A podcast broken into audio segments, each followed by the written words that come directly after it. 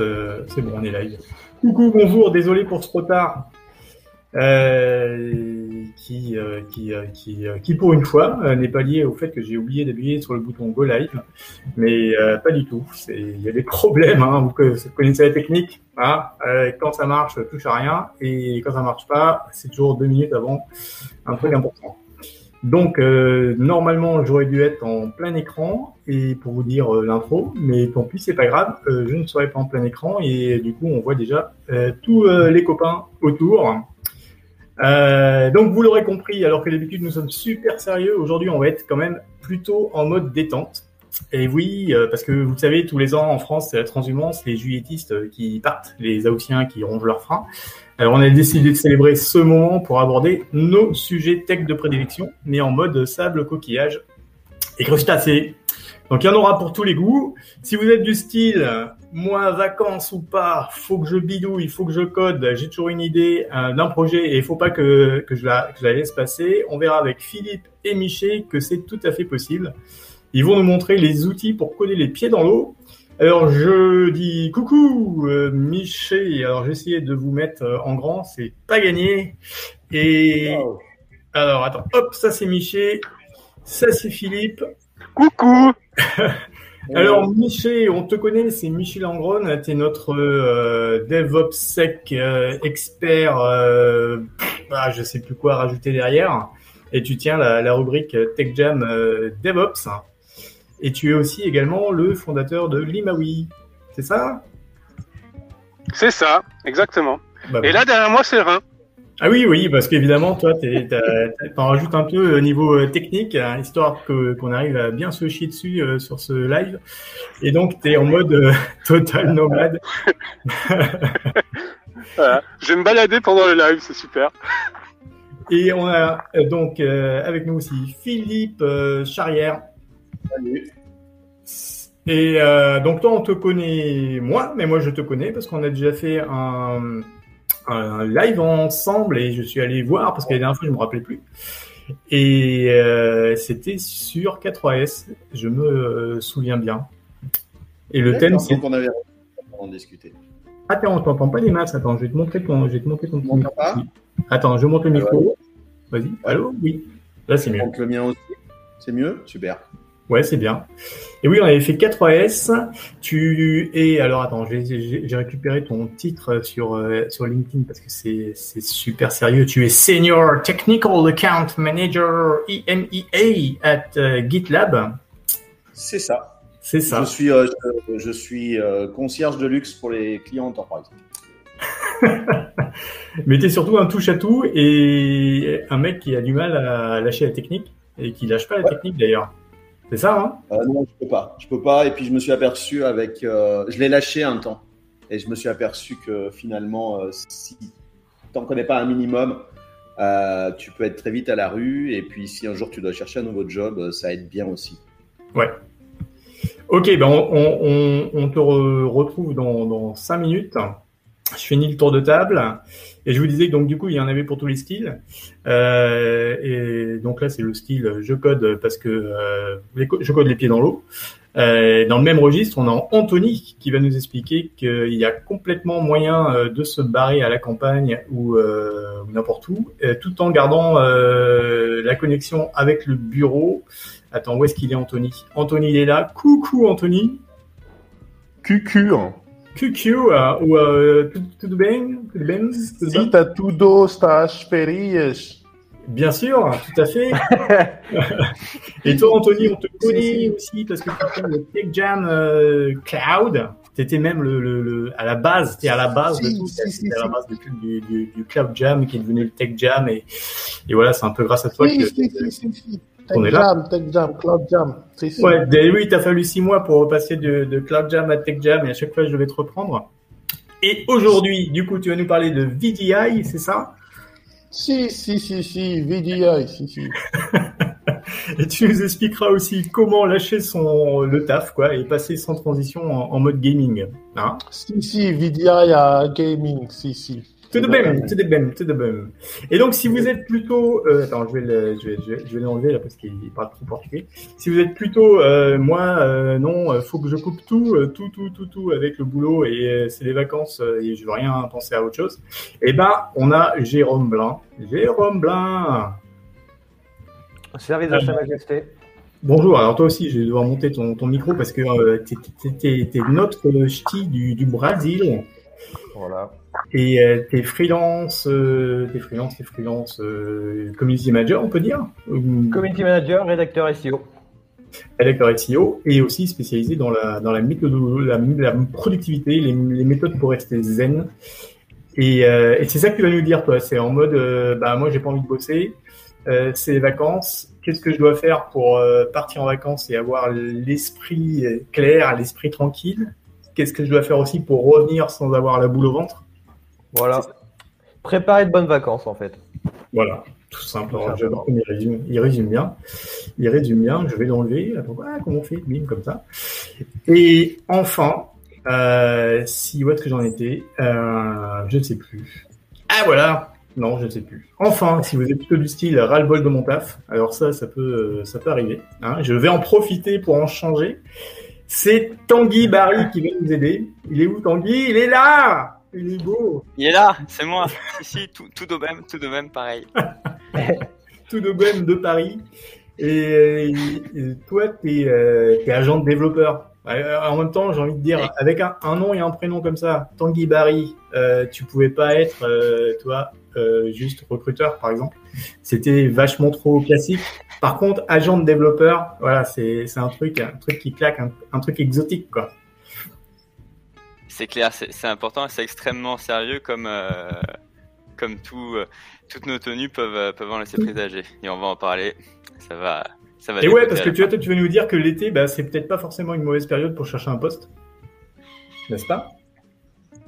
Et tu vas même nous dire que Ah, tu vas même nous dire que façon, le télétravail, euh, tu as, des trucs à dire sur le télétravail. Est-ce que ça va tenir le choc? Bam, bam, bam. Et aussi, est-ce qu'on peut bosser en digital nomadisme Et qu'est-ce que c'est que ce bordel? Est-ce que tout le monde peut le faire? Est-ce que c'est vraiment un truc euh, hype que accessible à tout le monde? That is the Et question. est-ce que les churros, ça aide pour les algorithmes aussi? Exactement. Ouais. Et les- est-ce que les churros aident pour les algorithmes? C'est très sérieux comme question. D'ailleurs, on passera. Alors, j'espère que vous avez un petit peu de temps parce qu'il y a 30-35 minutes de keynote ex- seulement sur cette question. On, ne l'entend pas du tout. Enfin, moi, je l'entends pas. C'est vrai? Eh ben. Moi, je l'entends. Oui, Sébastien, tu nous as compartimenté les choses. Donc, Pourtant, on toi, parle tu de churros. avec tout le monde, mais apparemment, nous, entre nous, il n'y a pas de voix, il n'y a pas de communication, il n'y a rien de tout ça. Sérieux? Moi, j'entends tout le monde. Ouais, j'entends tout le monde aussi. Ouais, moi Ah, aussi, en ça passe nickel. Mais t'as l'habitude maintenant, Tony. euh, Est-ce que chacun à votre tour, vous pouvez dire churros et je vais regarder si en fait on arrive à. à- Bah, je vais dire, je vais dire Churros. churros. Churros Alors attends, pas tout le monde.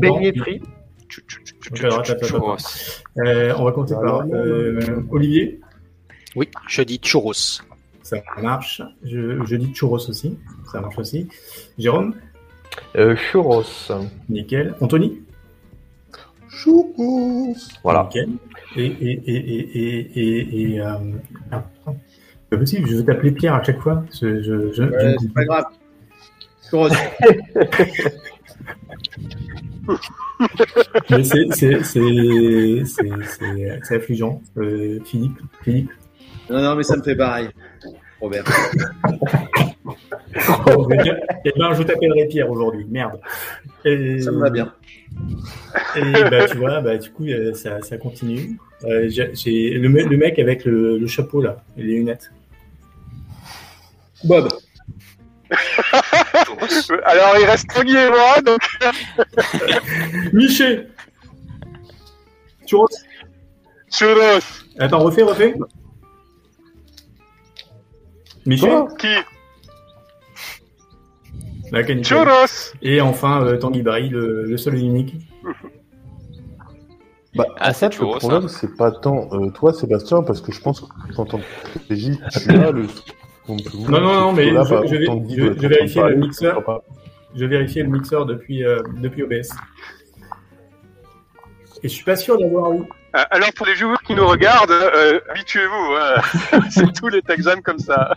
C'est le père de père qui fonctionne mal. Et ben ouais, carrément. Et ben oui, il y en a un qui nous dit que ça marche pas bien. Et ben je sais bien, je sais bien. Et j'aurais pas le temps de. Par contre, je suis pas trop sûr que qu'on dit Barry. Vas-y, Rodi, reparle. Et churros Ah oui, c'est bon, ouais, on dit que c'est bon. J'espère que c'est bon. Euh, ouais, on a été où? Ah ouais, on a été où? Bah oui, donc on a été sur Tanguy Barry qui disait du churros.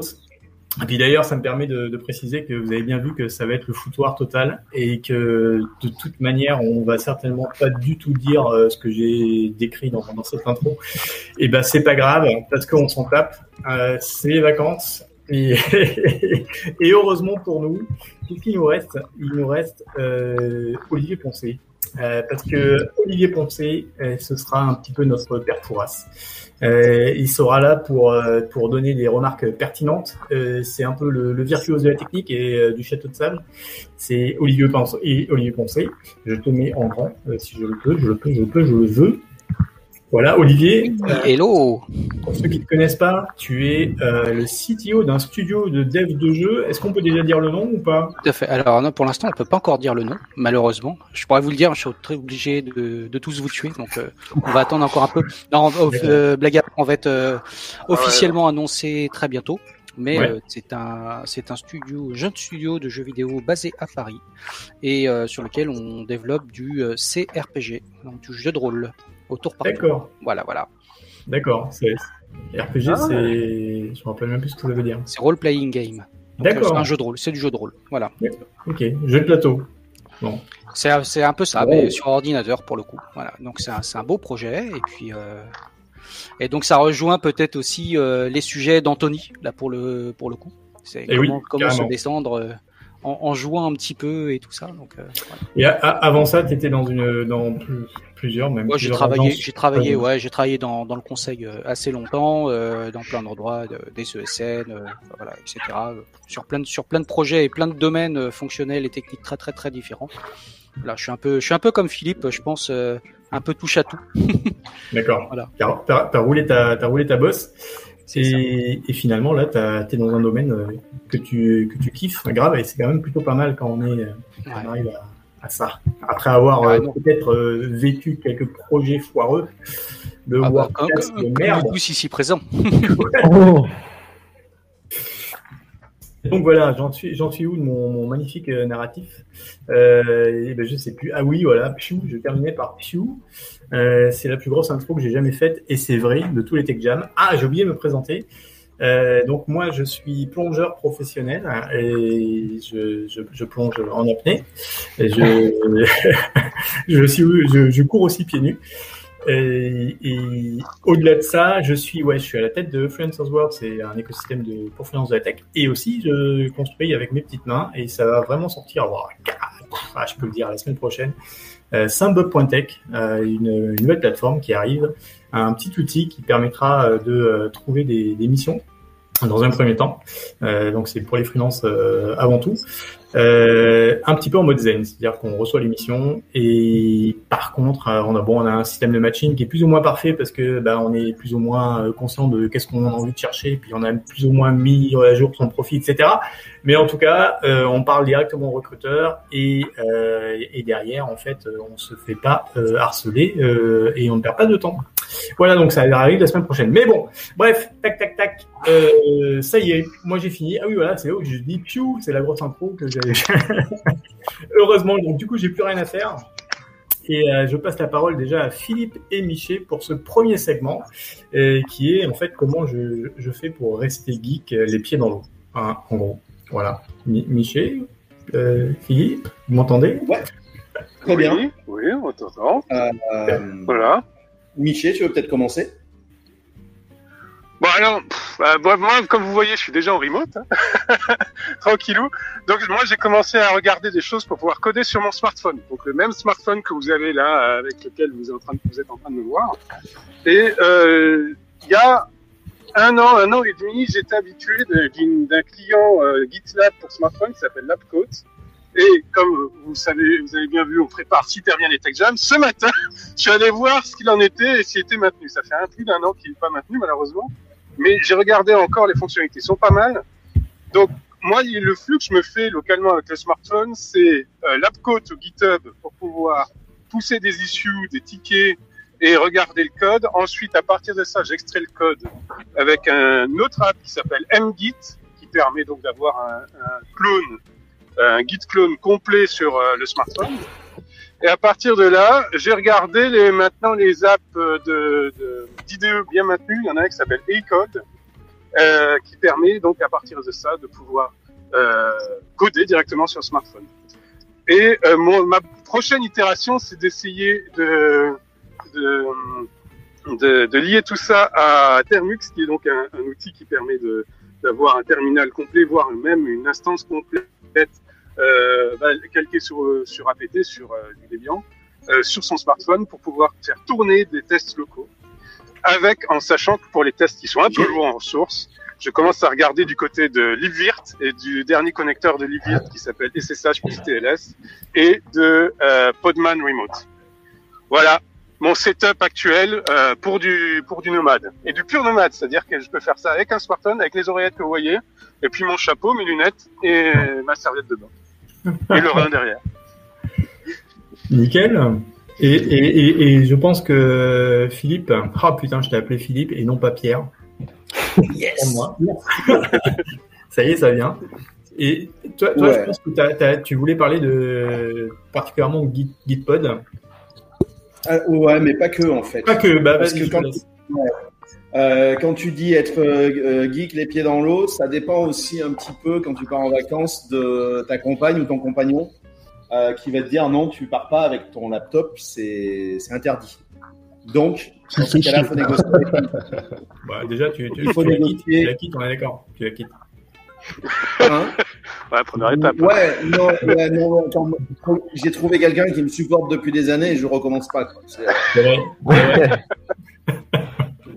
Le... Donc, la tablette, en général, ça se négocie facilement. L'erreur à ne pas faire, c'est prendre une tablette, même une petite, hein, comme ça, mais toujours avec une cover clavier. Merde, on voit plus mon clavier. Hop, on voit le clavier. Voilà, cover clavier. Parce que sinon, euh, en tactile, c'est la merde. Euh, Niki parlait de. Alors, avec le ref... si on voit un petit peu, j'ai Si, dessus. Voilà, Voilà. j'ai Termux dessus, donc j'ai un vrai OS qui tourne, un vrai Linux. Et, et c'est quoi le hardware? Euh, c'est une Galaxy Tab 5 Ah, du modèle Ok. qui marche très bien. Donc, je suis sous Android, Termux. Je vais reboucler sur Gitpod très rapidement. On peut l'utiliser sur la tablette. Alors, Si ju- t'as besoin juste avant, juste avant, bah, je t'interromps Ouais. parce que euh, c'est- complètement open bar. hein, je l'avais dit, hein, euh, ça va être, ça va être dur, ça va être, ça va être, ça va être euh, euh, sans, euh, euh, sans politesse, sans rien. Qu'est-ce que je voulais dire? Eh ben ouais, je voulais dire, mais toi, t'étais, t'étais iPad only avant, t'étais Monsieur Apple. Qu'est-ce qui s'est passé? Non, non, je suis monsieur Apple pour les Mac. Éventuellement, pour les iPads, tu vois, j'en ai un. Mais Apple m'a tellement gonflé avec iOS, ces mises à jour qui marchent que sur le dernier et pas l'avant-dernier, que j'ai un peu arrêté euh, il y a quelques années. Euh, mon iPad, en fait, il me sert d'écran externe. Euh, donc, euh, pas, pas du tout le, le, ce pourquoi un iPad est fait. Euh, coder avec un iPad à distance, à moins d'avoir du Gitpod, euh, c'est pas top. Si tu as besoin d'être offline, pensez à amener un Raspberry Pi avec toi. Comme ça, tu peux te connecter en SSH et avoir un serveur euh, que tu utilises via ta tablette. Important. Alors euh, après, encore plus discret, euh, le Pi 0 marche bien aussi. Ouais. Au moins, tu peux, tu peux faire des compiles. Alors, pas des grosses compiles, mais tu peux. Et même avec ça, je me suis retrouvé bloqué. Un jour, j'ai planté la carte de mon Pi et j'avais pas ce qu'il fallait pour. J'avais pas de carte de rechange ni quoi que ce soit. Donc, l'outil ultime, c'est Gitpod. que j'utilise maintenant. Alors, pareil, j'ai négocié. je dis que je pars avec une tablette qui est comme ça, qui a aussi une cover euh, clavier. Et en fait, c'est un Chromebook. Ça marche très bien, c'est nickel, c'est super léger. Et tu fais. Et, et- et c'est une tablette et il y a même un OS Linux derrière. Ouais. Et maintenant, j'utilise exclusivement Gitpod, qui est un, un, euh, un web IDE à base de VS Code, mais sur le cloud. Ouais. Euh, alors, par contre, si j'ai pas Internet, je suis mal. Mais avec oui. le Pi, je peux récupérer. tu, tu voulais dire quelque chose? Non, pas du tout. J'acquiesçais que du, coup, effectivement, si t'as pas Internet, euh, tu as dans le. Euh, Non, alors pas tout à fait. Je vais revenir, mais oui, tu, enfin de base, oui, voilà. Bon, mais je vais parler de Geekpod. Alors Geekpod, tu vois, une, une figurine à mon effigie. Euh, alors on voit pas, mais il y a le logo Geekpod. Et euh, donc c'est un copain, c'est euh, Pierre Pibul qui l'a fait. Et je suis Geekpod Hero euh, depuis depuis cette année, je crois. Je vais Mais- le mais- Ouais, je me rappelle. Je me rappelle, il y a quelques mois, tu tu cherchais à pousser. Oui, pardon. Vas-y, vas-y. Ah, c'est qui qui cause là Ouais, C'est qui qui cause Qui c'est quel masque? C'est moi. On a dit, euh, je te passe le masque quand tu veux parler. Non, je- j'étais en train de me dire, Gitpod, c'est- c'est français du coup? C'est allemand. Ah, c'est allemand. Ok, ok. D'accord. Bon, ça va, ça va, on les aime bien aussi. C'est allemand. Euh, a priori, ils ont une grosse, grosse infra. Ouais, Euh, je montre le. Oui, c'est pas loin de là où tu es, effectivement. Euh, ah, attends, je dois en avoir, ah Bah oui, oui, oui. je dois en Ah. avoir un ouvert. Il faut juste que je trouve où. Hop. Euh, bien Peut-être qu'on va avoir un guide pod passé. Hein. Ah, on va avoir droit à une démo, c'est bon ça. Alors, ça. Alors déjà que ça marche super bien aujourd'hui, je, je, je, je m'attends à tout. Alors le, le bouton pour euh, partager ton écran, c'est le, le truc le, plus, le Ouais, moins mais en- intuitif possible. Tu- tu J'ai un, j'ai un guide. j'ai un Mais guide effectivement, je me rappelle, il y a quelques mois, tu cherchais à pousser. ouais. Tu cherchais à pousser Gitpod beaucoup dans GitLab et tu as réussi à faire une intégration euh, Gitpod GitLab. Alors, c'est pas c'est moi ça. qui l'ai fait. Les- ils ont. les euh, chez- Non, bien sûr. Mais t'es à c'est les l'origine. Non, je crois pas. Ou peut-être, j'en sais rien. Mais ils me l'ont pas dit. En tout cas, j'ai pas eu droit. On m'a pas dit merci, en tout cas. Mais euh, euh, je crois pas que ce soit moi, mais euh, il y a des ingés de GitLab et, et Gitpod qui ont bossé ensemble pour avoir une intégration sans, sans plugin. Alors normalement, j'en ai ouvert un dans la bonne session. Ouais. Juste pour vous montrer. Alors, tu m'as dit que je pouvais partager comme ça. Je peux récupérer un écran. Alors moi j'ai rien dit, j'ai rien dit, c'est pas moi. Ouais, bon, ça fait rien. Est-ce que vous voyez un VS Code? Ouais, ça marche, ça marche. Oh là là. Super. Donc en fait, c'est comme dans VS Code, sauf que c'est ailleurs. Là, j'ai même un serveur qui tourne. C'est un truc que je suis en train de coder. Tu peux installer des extensions euh, comme VS Code. Hein. Tu as, tout ce qu'il faut. Tu accèdes à la marketplace. Euh, tu peux bien sûr lancer ton serveur et une fois que tu lances ton serveur, eh ben, tu peux accéder de l'extérieur à ce que tu es en train de coder. Comme ça, tu peux, euh, tu peux faire tes tests. Tu vois, donc en fait, je m'amuse avec Auth0 euh, actuellement. Et euh, parce que je suis pas très bon en authentification et là, ça me permet de, Ah ça me permet de faire des choses assez facilement. Donc c'est juste Mhm. là, ce que j'utilise est réellement en train de s'exécuter dans un workspace Gitpod. Et ce qui est bien dans les workspaces Gitpod, c'est que, alors je ferai pas la démo là parce que dans mon projet j'ai pas ce qu'il faut, mais tu peux même faire du euh, Docker Compose. Donc tu as vraiment un, un outil complet, une plateforme complète de dev. Et Ouais. ça c'est super. Euh, Il y a, c'est comme si tu avais des, plein d'ordi euh, sur le sur le cloud. T'as as pas mal est-ce de qu'ils dessus. Ouais, dis-moi. est-ce qu'ils est-ce qu'ils ont euh, le support Vagrant ou, ou pas encore? J'avais regardé il y a trois mois, je crois qu'il n'y avait pas encore. Non, ça me dit rien. Ça t'aiderait à faire quoi de support Vagrant? Euh, pour euh, pouvoir modéliser des VM, des machines virtuelles, Ah, pour pouvoir faire donc des. ouais. Non, Des tests non, tu infra, peux pas. Tu peux, la seule VM que tu peux monter pour l'instant à l'intérieur d'un parce que finalement c'est du Docker, hein, euh, Ouais. il y a Jeff, un des développeurs, qui avait fait un exemple. Il montait un QEMU à l'intérieur et un K3S à l'intérieur. Bon, après c'est un peu, c'est un peu lent. Ouais. Euh, ils ont quelque part dans les tiroirs, mais je sais pas quand est-ce que ça sortira, euh, le projet de de donner justement la possibilité à l'utilisateur de lancer du cube, enfin du K3S, dans ton workspace pour faire tes tests, euh, pour faire des workshops, des choses comme ça. Mais pour l'instant, c'est Docker et Ouais. Docker in Docker. Et, et à ta connaissance, on peut. euh, on Ah, Docker peut- in Docker, ça Ah. c'est pas mal. Oh là là, Docker, comme, Docker in Docker, c'est pas mal, ouais. Oui, Euh, coup, parce que, euh, du comme, comme Et, Michel, et du coup, il- tu il peux a- monter il- justement un conteneur euh, Libvirt dedans, un conteneur, un conteneur qui pousse euh, du KVM. Ouais, Donc on peut arriver à, à essayer de truander un Vagrant avec ça. Peut-être. J'ai pas essayé, mais euh, le résultat m'intéresse. Ouais, Alors j'allais dire, avant que Michel euh, ne, ne continue à parler, comme il a un retour euh, son euh, qui, est, qui est à peu près euh, de l'ordre de, de l'heure, je pense, c'est assez chaud. Euh, je, je me demandais... Euh... Ah, désolé. Ah oui. putain non, parle pas Ah, mais remote, remote.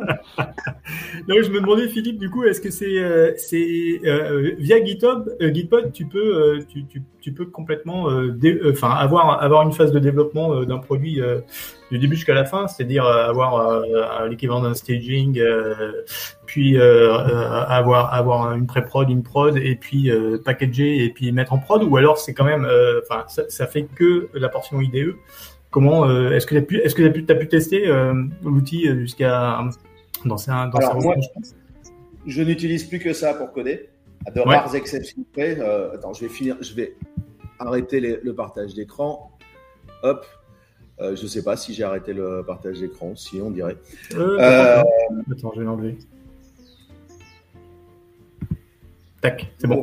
Ouais, euh, alors moi, je n'utilise à 95%, je n'utilise plus que euh, Gitpod pour coder, relié à un repo euh, GitHub ou GitLab.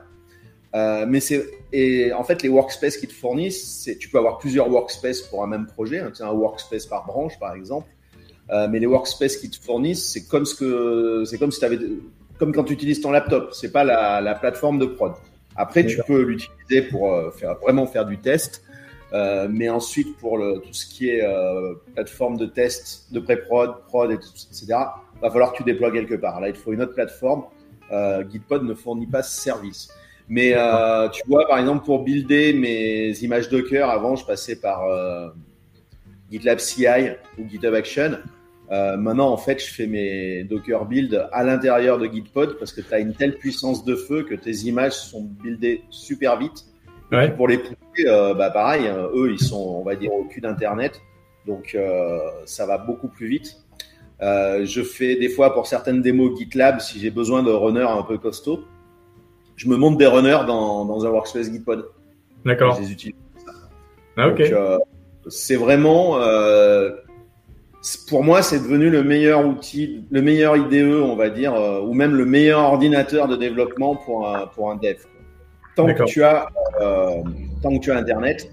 Et ils ont un projet qui s'appelle, euh, alors tu as différentes façons de le faire, mais ils ont un projet qui s'appelle Open VS Code Server, où euh, c'est un, un- c'est un peu la, la base de Gitpod, mais simplifié. Donc il va falloir que tu builds par contre tes propres images, enfin tu refasses toutes tes images, mais tu peux euh, du coup lancer un mini Gitpod en local sur ta machine. Donc tu, Ouais, peux ouais. Quand même, euh, tu peux quand même bosser en local euh, si tu as préparé un petit peu tes, tes trucs à l'avance. Ouais, j'ai vu le projet Open VS Code Server, c'est vraiment, euh, c'est vraiment top. Ils ont pris, si j'ai bien compris, ils ont pris le, le code open source de, de VS Codium et ils ont réussi à, à le, le serveriser, on va Ouais. dire. Ouais, ils ont remis en, en fait, ils ont, re- ils ont ref- c'est un, c'est une petite version de ce que eux mettent en prod eux-mêmes, en fait. Si tu D'accord. Et, euh, ça marche super bien. Et Moi, c'est sur- là-dessus, Ouais. Vas-y. et c'est là-dessus que Idriss Newman s'appuie pour faire sa propre solution, parce qu'on a un, Ouais. un Français qui va dé- qui est en train de déployer sa propre solution. Ouais. Alors, je sais pas s'il utilise Open VS Code Server. Il faut que je vérifie. Je suis pas sûr. Je crois qu'il était parti d'autre chose. Mais euh, bon, il suffira qu'on lui demande. Et C'est l'avantage le de projet le Codework, je crois. Codeworks. Euh. Comwork, comwork.io, ouais. Comwork.io. Et euh, l'avantage de OpenVS Code Server, alors après le, le- le- la solution d'Idriss, euh, le truc il est en train, de, il commence à faire des vidéos dessus, c'est énorme. Euh, je je de pouvoir tester. Le OpenVS Code Server, en fait, moi je l'ai testé sur mon Chromebook et il marche très bien euh, parce que sur le Chromebook tu peux installer un VS Code, mais ça va ramer. Euh, alors que parce que tu as toute la partie électron, alors que là Ouais. quand tu passes en mode serveur, euh, c'est super rapide, même sur une petite config. Top. Euh, Peut-être un petit mot de notre euh, du père Fouras. Ouais, ouais, ouais, absolument. Alors moi j'ai une approche euh, différente euh, pendant les vacances euh, sur le sur, sur le travail. J'utilise pas j'utilise pas Gitpod. Euh, j'ai déjà euh, testé plusieurs fois et c'est vraiment un outil qui est, qui est vraiment super là pour le coup. Euh, mais je ne suis pas au niveau d'avancement de, de Philippe sur le sujet et d'autres d'ailleurs. Moi sur moi je pars toujours avec avec mon laptop là pour le coup. Je travaille pas sur tablette. J'aime pas trop le format. Euh, mais j'ai toujours mon PC avec moi, donc euh, comme euh, ceux qui me suivent savent que je suis Linux only, donc j'ai déjà tout dedans. J'utilise effectivement Virt Manager pour mes machines virtuelles locales, éventuellement mes conteneurs Mm. euh, LXC pour le coup, euh, ou ça peut être du Docker éventuellement. Par contre, pour tout ce qui est euh, qui est test, quand, quand j'ai besoin pour euh, rebondir sur ce que disait Michel tout à l'heure, tout ce qui est un peu infra, etc. Vous savez peut-être que j'ai déjà euh, j'ai mon propre cluster de virtualisation sous Proxmox euh, Proxmox Virtual Environment, Mhm. et donc j'ai déjà tout dessus. Ce qui fait que lorsque j'ai vraiment besoin de monter en charge ou de monter, euh, de tester un truc sur un infra, etc., etc., bah, c'est poussé directement sur mon infra Proxmox, qui nécessite juste bah, la connexion 4G qui va bien. Quoi. Voilà. Donc en général, je me bridge euh, à Mhm. distance euh, par VPN sur ma sur euh, sur mon infra et euh, j'utilise mon infra distante euh, comme si elle était locale. euh. Donc, Donc toi, c'est t'as- c'est- ouais. T'as beaucoup mieux négocié avec madame et, et donc. euh, Non, non, non. En général, les, vacances, toujours les vacances. C'est quand même assez rare que, enfin, que je code sur le PC pendant les vacances, pour le coup. Ouais. Euh, c'est plutôt rare. Par contre, je code beaucoup dans ma tête. Je suis à la plage, voilà, les deux pieds en éventail, et dans ma, Ouais. dans ma tête, ça n'arrête pas de. de- Et dans la tête, ce qui est pas mal, c'est que ça marche tout le temps. C'est que t'as aucun. Ouais, ouais, ouais, dans ma tête, ça marche tout le temps. Au moment où tu sur le clavier que tu Mais- dis, et on ouais, mais en fait, euh, voilà, c'est ça, on teste plein de trucs. Par contre, il y a, ça permet de, de s'ouvrir l'esprit sur, sur plein d'idées, et après, des fois, j'ai toujours plein d'idées et pas assez de temps pour les réaliser. Bah oui, oui, bah alors là, je pense que euh, on, on- est plus d'un dans. On est dans tous cette comme figure. ça. On enchaîne directement avec Anthony qui, qui se languit aussi. J'ai entendu euh, cette expression de, de la, la bouche de Philippe. Et j'étais en train de me dire, ça fait quand même quasiment 10-15 ans que j'ai pas utilisé cette, euh, cette expression. Et ça fait plaisir, hein, tu vois. Si, si, si. Non, je rigole. Je. Bon. Alors, moi, ce que j'ai envie de vous, ce dont j'ai envie de vous parler aujourd'hui, c'est le VDI et le cloud gaming. Parce que, euh, je sais pas si vous vous rappelez, il y a plein de cheveux blancs par ici, là, dans ce chat. Donc, je pense que euh, les gens se rappellent de Citrix Yes et, euh, et de quand euh, il fallait faire du Word et que ton employeur voulait pas t'acheter Word sur ta propre machine ou Sage ou d'autres logiciels un peu bizarres, eh ben ils achetaient une grosse licence Citrix, ils achetaient des serveurs et ils faisaient tourner euh, le logiciel sur ce gros serveur. En tout cas, Et, euh, ils, ils essa- ils essayaient de faire tourner le logiciel parce que je me rappelle très bien qu'il y avait des vieux trucs qu'ils aimaient pas du tout ça, euh, du déporter. euh, ça marchait pas. On est d'accord. Et il fallait un helpdesk qui fait des CTRL Alt Supre virtuels pour euh, fermer les tasks ou ce genre de choses. Mais c'était compliqué. Je me rappelle d'ailleurs que euh, à l'époque j'avais un, petit PC bizarre. Je me rappelle plus comment ça s'appelait, mais euh, c'était avec un Windows XP euh, ARM édition, je sais pas quoi, euh, parce que il fallait des toutes petites machines avec juste 512 MO de RAM. Bref. À l'époque, tout ça c'était utilisé parce que bah, l'entreprise elle voulait un certain avantage au niveau flexibilité, au niveau je donne un, un poste de travail d'elle et je peux installer directement tous les softwares dessus. Aujourd'hui, on a des CPU super rapides, on a du stockage super rapide, on a du euh, du network super rapide. Donc, euh, en fait, euh, plutôt que juste faire euh, de la déportation d'applications, on s'est dit ah, mais, les gens sont pas mal chez eux en ce moment avec le coronavirus. Peut-être que c'est une technologie qui pourrait nous servir en fait. Ouais. Et du coup, le télétravail a embrassé ce genre de technologie, Citrix et le remote desktop. Et euh, le cloud, forcément, aussi l'a adopté. Et euh, en fait, là où tout le monde regardait euh, bah, juste le, les grosses technologies et les leaders de marché comme Citrix, aujourd'hui, il faut tourner la tête vers AWS, vers Google, vers euh, OVH et vers plein d'autres cloud providers. Euh, globalement, tous leurs produits, ils ont un nom qui se rapproche du mot euh, workspace parce qu'ils essayent de vous vendre des bureaux à distance. Et, euh, et le problème, c'est qu'on arrive aussi sur une tarification qui est plus moderne. Bon, la, la tarification à l'ancienne, elle était pourrie aussi. Hein. Quand tu vends quelque chose à la licence, c'est pété. Mais euh, là, euh, ce qu'on peut voir avec, euh, par exemple, Amazon, enfin, il y a, y a tous les services provider et Amazon, c'est un peu singulier par rapport aux autres parce que ils vous vendent des choses à l'unité. Euh, donc, euh, si demain j'ai 10 employés, que j'ai besoin de 10 virtual desktop, je vais chez Amazon et j'achète ce qu'on appelle 10 bundles. Mm. Euh, 10 bundles, ça va être une machine virtuelle en gros sur laquelle ils vont donner un, ils, ils vont, ils vont créer un utilisateur, créer un mot de passe, etc. et envoyer les données à l'utilisateur pour qu'il puisse se connecter. C'est bien, c'est sympa, c'est facile à l'utilisation. Mais en fait, avec Citrix, ce qu'on aimait bien faire, c'était du pooling. C'est-à-dire que j'achète, je sais pas, euh, quatre serveurs, plus ou moins gros, Et dans ces quatre serveurs, bah, je mets pas quatre utilisateurs, j'en mets 80. Euh, parce que je sais qu'il y a euh, X utilisateurs qui auront besoin de pas beaucoup de RAM, pas beaucoup de CPU, X utilisateurs qui auront besoin de beaucoup de CPU, donc je peux m'amuser quand même à faire du pooling. Et euh, j'ai fait une étude il y a pas longtemps euh, qui comparait euh, Expedient, c'est-à-dire un cloud provider américain qui sortait une solution euh, qui s'appelait Horizon, Horizon, je ne sais plus comment elle s'appelle. Mais en gros, c'était une solution de VDI et j'ai comparé Expedient aux trois leaders de marché. Et euh, clairement, AWS, avec cette stratégie au bundle, si on fait des grosses échelles, ils peuvent être moins rentables. Euh, et avec les autres, bah, on peut s'amuser à faire du pooling, donc euh, forcément optimiser nos coûts. Si on va chez AWS et chez Azure et Google, on a un catalogue de VM qui est énorme, donc en fait on peut faire notre choix de VM. Je veux une VM Optimize pour mon client, je veux une VM Optimize pour mes gars qui vont faire euh, du dev euh, graphique, etc. J'ai besoin d'un host avec euh, une carte graphique. Chez Amazon, on a un tout petit catalogue qui est assez réduit. Mais là, en fait, on est en train de parler de, de VDI, de desktop as a service, comme on appelle ça dans le cloud aujourd'hui. Mais ça fait chier, en fait, de un peu travailler pendant les vacances. Ah, bah voilà, euh, on y vient, on y vient. Alors juste avant, j'avais une question. Ah, J'avais une question euh, juste sur les, les VDI. Quand, quand tu dis qu'il y a des chez Amazon et choses, c'est c'est c'est quoi les OS supportés? C'est quoi les applications? J'imagine bien que les... Enfin, c'est est-ce que c'est à destination C'est pas à destination des grosses boîtes, si, parce qu'ils ont plein de, de, de, de contraintes de sécurité. euh, Ils ont besoin d'accéder. À...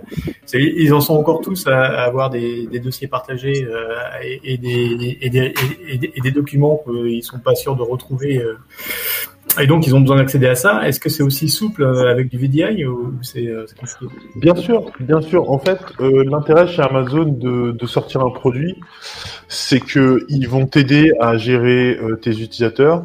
Ils vont te fournir euh, l'équivalent d'un drive. Ah oui. Euh, en gros, ils te donnent un environnement de bureau. C'est pas juste, voilà, tu as un service, appelle un admin et il pourra l'utiliser. Ce qui est la grande différence avec Google. Google a une infrastructure et va chercher par exemple des partenaires pour faire des stops à des services. Donc Google appelle Citrix et dit Hey Citrix, tu veux pas être mon partenaire pour faire du VDI sur ma plateforme? Et, euh, et du coup, là, il faut une, des compétences en Citrix. Là, il faut appeler Citrix pour que ton gars il ait une formation et qu'il comprenne ce qu'il fait au fil du temps. Alors que chez Amazon, on te file un truc clé en main. Et c'est là la, la- la grosse différence. Et, et du coup, en fait, euh, ça fait une bonne transition avec ce que je voulais dire, comme quoi euh, bah, le clé en main, c'est toujours bien, parce que quand tu as envie de faire du gaming et que tu es sur la plage, euh, bah, euh, t'as pas envie de configurer ton démon et de faire ceci et de faire cela pour arriver à ton résultat. Et euh, c'est plus ou moins ce que proposent euh, d'autres solutions. Alors, le cloud gaming, c'est un truc qui est, euh, qui est foggy. Faut pas essayer de lui donner de vrais contours. Faut pas essayer de se dire euh, c'est ça. Si on prend un gros exemple du cloud gaming, pourquoi je parle de cloud gaming hein, C'est tout simplement parce qu'on parle de bureau virtuel, donc si je peux avoir une console de jeu virtuelle, c'est tout aussi bien. Et je vous donne un bon exemple, c'est Stadia. Stadia, c'est l'offre cloud gaming de Google. Euh, je crois qu'elle est sortie il y a 3-4 ans, 4-5 ans, quelque chose comme ça. Et ça a été un flop monumental. Et, Ouais. euh, et ce flop monumental, il montre bien comment choisir et, et- et quel est le marché. Pourquoi c'est un flop? Google, ça a des technologies de fou. Google peut acheter des, des GPU à foison. Google a des data centers partout. Un réseau mondial euh, à la 200 millisecondes où qu'on soit, sur la planète. Donc on pourrait se dire, ok, euh, je prends mon smartphone Android euh, par excellence. Je me connais, j'achète un abonnement Stadia et je me connecte et je pourrais jouer à tous les jeux que je veux depuis mon smartphone. Bah ouais, on s'est tous dit, euh, ça y est, c'est, il, il va écraser le marché. Le problème, c'est que aujourd'hui, l'utilisateur, il, il- quand il achète un service, il s'attend à acheter un Netflix. Quand tu vas chez Netflix, tu achètes Netflix, tu achètes ton abonnement, enfin tu payes ton abonnement, bah tu as droit à plein de films. On est d'accord. Et ça marche. Et ça marche. Et ça marche, ça marche, ça, c'est autre chose. Mais euh, quand je vais chez Google, en fait, du moins au début, j'achète mon abonnement et euh, bah euh, après ils me donnent des jeux, mais ces jeux, personne les connaît, quoi, tu vois. Quand on lance une console de jeu, c'est pas anodin de- d'avoir euh, des, des, des jeux importants, des licences importantes à ce qu'on appelle le line-up, c'est-à-dire le lancement de la console. Si je lance une console et que dedans j'ai un solitaire, un ping et un, et un Pac-Man, euh, les gens ils vont pas être très très très très très chauds. Et le problème de ça, c'est qu'ils offrent un catalogue de jeux, mais t'as pas le choix sur le jeu que tu veux installer. Mm. Alors que quand euh, tu achètes, quand t'es un gamer, euh, que ce soit console ou PC, t'achètes une console, tu sais quel est le catalogue disponible et t'achètes ce que t'as envie d'acheter dedans. Euh, si demain je te dis paye 10 euros par mois pour jouer à, à, à, à Pong, je sais pas si tu vas être très d'accord. Et après je te dis bon, euh, j'ai compris que tu trouves mes jeux c'est de la merde. Alors ce qu'on peut faire c'est que tu payes un abonnement premium et là tu auras d'autres jeux euh, mieux avec des vraies licences. Tu vois ce que je veux dire? Et ça c'est pour ça que Stadia n'a pas marché, c'est parce que les gens s'attendaient à avoir un Netflix avec euh, bah, enfin, Netflix a un peu le même problème. Hein. Quand tu viens, tu trouves pas les films que tu cherches au début. Tu es obligé de t'adapter à leur catalogue, quoi, au final. Ouais. Et ça, c'est un pro- problème qu'on a avec, avec Stadia. Et après, des solutions, bien, sûr, il y a Amazon qui a sorti sa solution euh, qui s'appelle euh, Amazon Luna. Et euh, le principe d'Amazon Luna, c'est à peu près la même chose que Stadia. Euh, le truc qu'on peut rajouter qui est assez marrant, c'est que euh, Amazon, euh, euh, chez Amazon, il y a l'Amazon Prime. Donc, euh, si vous commandez euh, chez Amazon, vous avez Prime, euh, vous pouvez recevoir vos trucs rapidement, vous pouvez avoir des réductions un petit peu par là. Mais le Prime, c'est toute une philosophie en fait chez Amazon, un peu comme euh, Apple te propose un lifestyle, bah, le lifestyle de euh, Amazon Prime est un peu la même chose. Si j'ai un abonnement Prime et que j'habite à Paris, je peux recevoir mes livraisons rapidement. Sauf que si je vais à Denver, je peux rentrer dans leur magasin, euh, magasin, euh, magasin classique hein, pour acheter des produits euh, normaux, physiques, qui sont durs. Tu peux rentrer dedans, avoir des réductions. Si j'ai mon Prime, j'ai accès à Amazon Plus pour regarder des films, alors qu'en fait, à la base, j'ai pris ça pour recevoir mes colis gratuitement. Si j'ai Amazon Prime, euh, je peux aller sur, euh, sur Amazon Luna, donc leur service de gaming, et j'aurai des vrais jeux avec des vraies licences. Typiquement, je pourrais jouer à Resident Evil. Euh, c'est pas beau la vie, quoi. Plutôt que jouer à Pac-Man, euh, etc. Et euh, ça, c'est encore une fois du gaming tout géré. Tout géré dans le sens où euh, bah, c'est un fournisseur qui, qui se démerde pour me donner les machines, la machine virtuelle, la carte graphique, le jeu, etc. Ouais, tu te Ah, plugs et ça marche. Tu joues quoi? Tu payes et euh, tu as tout ce que tu veux. Et- ouais, Enfin, tu et- as tout ce qu'il te propose. Michel, plutôt. Michel précise qu'il aime bien Pac-Man, hein. Je, je crois. Donc euh, tu peux pas, tu peux pas dénigrer Pac-Man. Moi, Euh, c'est pas moi, ce que je veux, c'est euh, le flipper, tu vois, c'est ça le jeu que je veux en fait. Tu sais, le flipper Windows et tout. Qu'est-ce qu'il en pense notre expert euh, studio euh, studio euh, game euh? Alors, euh, en fait, euh, non, non, je trouve que les, les, les VDI, c'est euh, c'est quelque chose qui est hyper intéressant, notamment quand tu es en, en, en déplacement. Alors, euh, je pense, euh, Anthony l'a pas cité, mais il y a, il y a quand même une boîte qui fait ça depuis un petit moment qui s'appelle Shadow, qui te permet aussi euh, d'avoir des PC. Voilà, des PC déportés. Euh, alors là, aujourd'hui, c'est en train de, de mémoire, parce que je les ai eus euh, au téléphone il y a quelques mois. Ils sont en train de rebrander un petit peu leur offre pour avoir des trucs euh, un peu plus performants, parce qu'aujourd'hui, le hardware qu'ils proposent est un petit peu vieillissant, je vais Ils dire. se sont fait racheter par par OVH, non? Ouais, exactement. Enfin, pas par OVH directement, euh, par le fondateur de VH. Je, Ah, je crois sur, sur une partie de ses fonds propres. Si je ne m'abuse, peut- peut- peut-être Ouais, je dis une ouais. bêtise, mais il me semble que c'est ça. Donc c'est Octave Klaba qui a injecté ses fonds euh, dans, dans Shadow. Et donc ils sont, ils vont proposer, de ce que je sais, euh, des, des PC accessibles euh, à distance, donc au, au travers soit d'un petit boîtier, soit au travers euh, d'une application qui te permet effectivement après bah, de, de jouer, puisque c'est le but premier un petit peu euh, de Shadow, mais aussi de pouvoir commencer à déporter son informatique aussi d'entreprise, tu vois, euh, Mhm. aller plus vers des usages d'entreprise pour, pour faire ça. Donc euh, c'est quand même assez pratique, notamment quand, on est en déplacement à la plage, qu'on a envie de se faire une petite partie euh, de jeu euh, rapidement ou euh, d'accéder à un PC un peu un peu puissant pour pour bosser, ça peut être pas mal. C'est Ouais, ça. et d'ailleurs, si, si c'est pas indiscret, du coup, toi, tu les as contactés pour pour pour des besoins. Bah, justement, de- c'était de- avant de- euh, l'ouverture euh, du studio, je les ai contactés pour voir justement si ça pouvait être une opportunité euh, d'avoir euh, quelque chose d'un mixte entre une infrastructure qu'on a en propre euh, et du cloud et aussi euh, une infrastructure qu'on aurait de chez un chez un fournisseur type Shadow. Ouais. C'était euh, Yes. purement prospectif pour voir un petit peu où ils sont, donc c'est c'est c'est inté- Ouais. c'est intéressant. Il y a d'autres euh, d'autres boîtes euh, qui qui commencent à se mettre sur euh, sur ce credo. Euh, après, je pense que, comme le disait euh, tout à l'heure Anthony, il y a une véritable notion de coût et d'optimisation de coût derrière euh, qu'il faut bien, enfin, il faut bien réfléchir à ça. Quoi. Parce qu'effectivement, là, on n'achète pas de la licence, comme tu le disais tout à l'heure. j'ai, euh, j'ai, je sais pas, euh, 100 licences qui tournent sur quatre machines parce que je sais que j'ai pas X utilisateurs simultanés. Là, c'est une licence à un utilisateur. que quelque part, il faut bien étudier un petit peu son, le, le coût que ça peut avoir. En tout cas, pour des utilisateurs personnels, je dirais, pour faire du, du, du gaming alors que t'as pas forcément la machine de la machine de ouf que chez toi, ça peut être pas mal. Hum. Et excuse-moi, euh, du coup, Anthony, je, je t'avais interrompu, évidemment, comme un, comme un gros.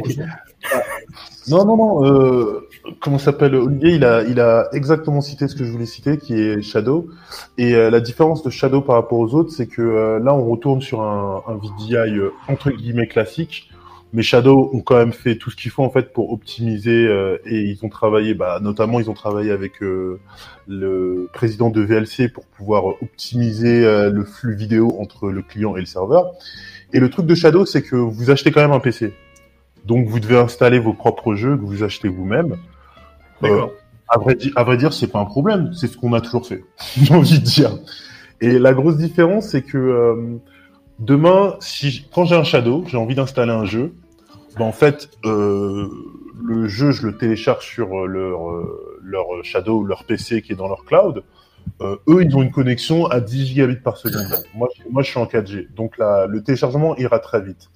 On peut supposer qu'ils ont du matos de bonne qualité. Moi, par exemple, je suis pas un gamer. Des fois, ça m'arrive de vouloir jouer à des jeux pétés des années 90. Mais quand j'ai envie de télécharger la version 7 de mon jeu qui est sorti en 2019, j'ai pas de carte graphique et je compte pas en acheter. Bah, Shadow a des cartes graphiques et Shadow me demande juste d'avoir du réseau pour pouvoir utiliser leur puissance de calcul. Donc, Petite, euh, petit, petit, petit aparté, si tu veux faire de l'Am- de- des jeux d'Amstrad, à ce moment-là, tu, tu dois euh, installer XPC, l'émulateur Amstrad euh, développé par, euh, par Olivier. Ouais. Ça, ça, ça nous ramène. euh, c'est la machine à remonter dans le temps.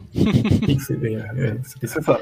Ouais. Et, et, et du coup, on est sur, un- on est vraiment sur un autre modèle. Euh, quel est le meilleur des deux? Moi, personnellement, je préfère, euh, en tant que homo dedicatus euh, qui préfère manier sa machine, je préfère le second avec euh, Shadow. Euh, le seul problème, et euh, c'est là, je pense qu'il travaille beaucoup là-dessus depuis 2-3 ans, Shadow, c'est euh, comment faire un modèle économique viable avec le fait de louer un PC à 15 balles par mois à peu près. Ouais. C'est- Mais C'est tu vois, c'est compliqué. il me semblait qu'ils étaient, ils étaient mal avant l'arrivée de. de Ouais, ouais, ça, ça allait mal parce qu'effectivement ils ouais. avaient euh, pas mal euh, de, de ce que je me souviens, euh, pas mal de, de machines, euh, bah, de machines en propre, des machines dédiées là pour le coup euh, aux Ouais. gens.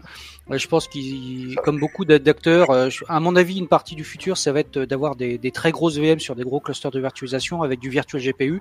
Donc, euh, ce, qui, ce qui permet effectivement de d'amortir ton coût matériel et pas qu'il soit dédié à, à, à un utilisateur euh, euh, particulièrement, et donc de pouvoir réattribuer ta puissance et de calcul et de GPU un peu à la volée, puis d'avoir différentes formules. D'ailleurs, je veux la machine de gamer de ouf, euh, j'achète, euh, je sais pas, euh, 16, 16 vCPU avec ce, avec X cœurs de GPU, etc., etc. Je pense qu'il y a pas mal d'acteurs qui sont en train de se mettre euh, là-dedans. Ça peut être des solutions euh, dans le futur qui peuvent être intéressantes parce qu'en plus, tu peux ajuster ta demande en puissance de calcul au fur et à mesure, euh, au fur et à mesure du temps. Ok. C'est ça. Que le, que le cloud prenne vraiment, euh, que le VDI prenne vraiment l'avantage du cloud, à se dire on peut faire quelque chose de flexible, quelque chose qui sera adapté au client. Parce que, euh, comme tu disais, euh, bon, j'achète un PC, je mets une carte graphique à 4000 euros dedans, et je loue ça à un seul mec. C'est difficile comme euh, business model. C'est difficile. Je, je regarde l'heure et je crois que c'est le moment de dire euh, au revoir à, à Philippe Pierre. C'est ça? Pierre Philippe Pierre. Tu nous as dit que tu avais un truc derrière et, et, et que après, Euh, C'était sympa de me- de m'accueillir. euh, ça m'a fait plaisir de discuter et de vous écouter. Euh, ben, je verrai la suite du stream après. Je vous souhaite une super journée à tous et puis des bonnes vacances aussi. Et oui, Yeah. merci, merci beaucoup. Ciao, Bonnes vacances. Ciao. Ciao. Hop. Et là, on, a, on garde Ciao. nos autres copains, donc tout va bien. euh, et ben, euh, merci Anthony hein, pour la partie, Oui, la partie gaming. Moi, j'ai fini avec tout ça et on peut continuer sur d'autres euh, discours. Carrément. Et là, on, a, on, a, on attaque à la partie, euh, la partie. Est-ce que tout le monde m'entend? Tout le monde, Oui. enfin moi en tout cas. D'accord. Et ben, ça tombe bien parce que c'est. Alors moi, je sais pas combien de temps ça va durer parce que ma batterie est plate, mais Ah là là, mais le mec il est trop après quoi. Il aurait dû prendre son chargeur solaire, etc. et c'est bon, bah. Allez. je- ah mais ton, ton setup, il me bouffe toute ma batterie d'un coup. Donc là, on, a, on arrive au, on on a dévié hein, au début. On s'est dit tiens, on peut con- comment continuer à, à coder euh, sur la plage. Après, euh, finalement, on irait bien jouer plutôt. C'est mieux euh, en vacances, c'est quand même une meilleure idée. Et là, on arrive avec Jérôme qui nous dit, euh, qui va nous expliquer quoi, euh, bah, que en fait, euh, bah, les vacances, c'est les vacances. Hein, les vacances abstinence, comme dirait l'autre.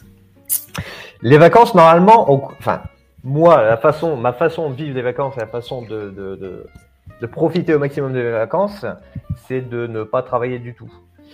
Euh, c'est vraiment de couper avec tout. Donc, euh, Vous vous pour faites la améliorer gueule tout ça, pour essayer de vivre les meilleures vacances possibles et Moi, imaginables. j'entends rien. T'entends rien? Vous vous faites la gueule. Moi, j'entends euh, Olivier qui dit j'entends rien, par contre.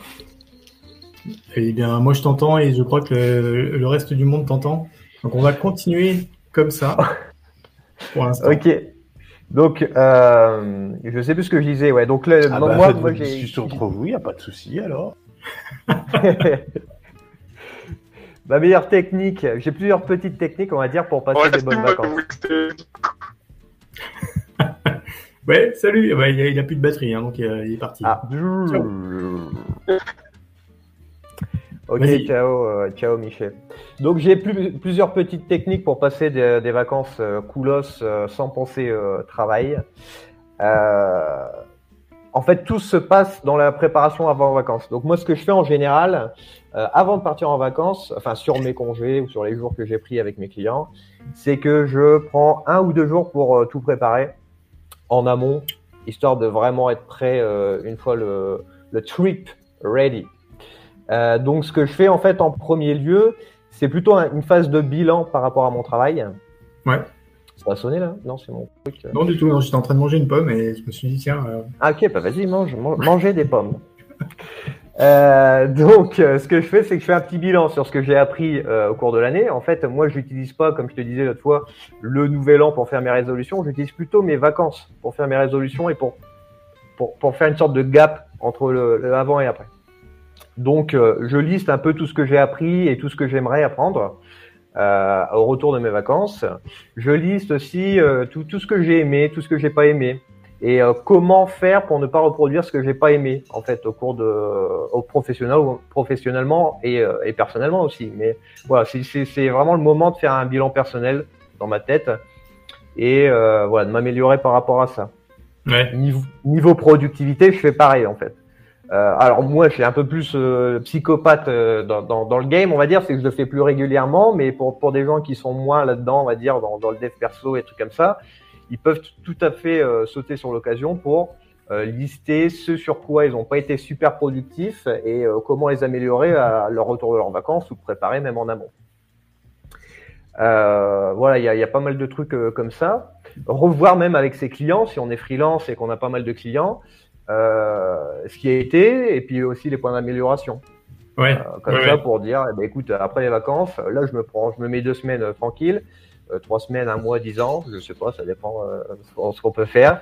Mais euh, voilà, on, on va établir un plan et puis c'est peut-être le moment de, de faire aussi un plan pour relancer encore la machine euh, si on n'a pas été assez performant. Donc, ce que tu dis, c'est en gros, tu te barres en vacances, mais euh, ouais, tu, tu nettoies un petit peu ta, ta, ta tanière avant de te barrer et, et- et, euh, après, t'arrives, t'arrives sur la plage. C'est exactement ça. En fait, euh, j'utilise le côté bilan euh, perso euh, pro et puis aussi faire un coup de clean. En fait, ce, ce, ce- ouais, ce bilan, il va servir aussi à faire un, coup de, un gros coup de nettoyage, on va dire, dans la vie. C'est encore une fois, ça reprend encore une fois l'idée euh, de la GTD, la méthode GTD de David Allen. C'est-à-dire que on va euh, nettoyer, euh, on va se nettoyer, on va dire mentalement. On va aussi, euh, moi ce que je, suggère de faire, c'est de vraiment faire un gros nettoyage de la, de la maison, de, du bureau, de tous les, toutes les petites feuilles, les factures, tout ça, tout trier, être tranquille, euh, voilà, histoire d'être clean. Pareil pour le PC, euh, nettoyer tout le téléchargement, le bureau, euh, reclasser tout, tout le bazar.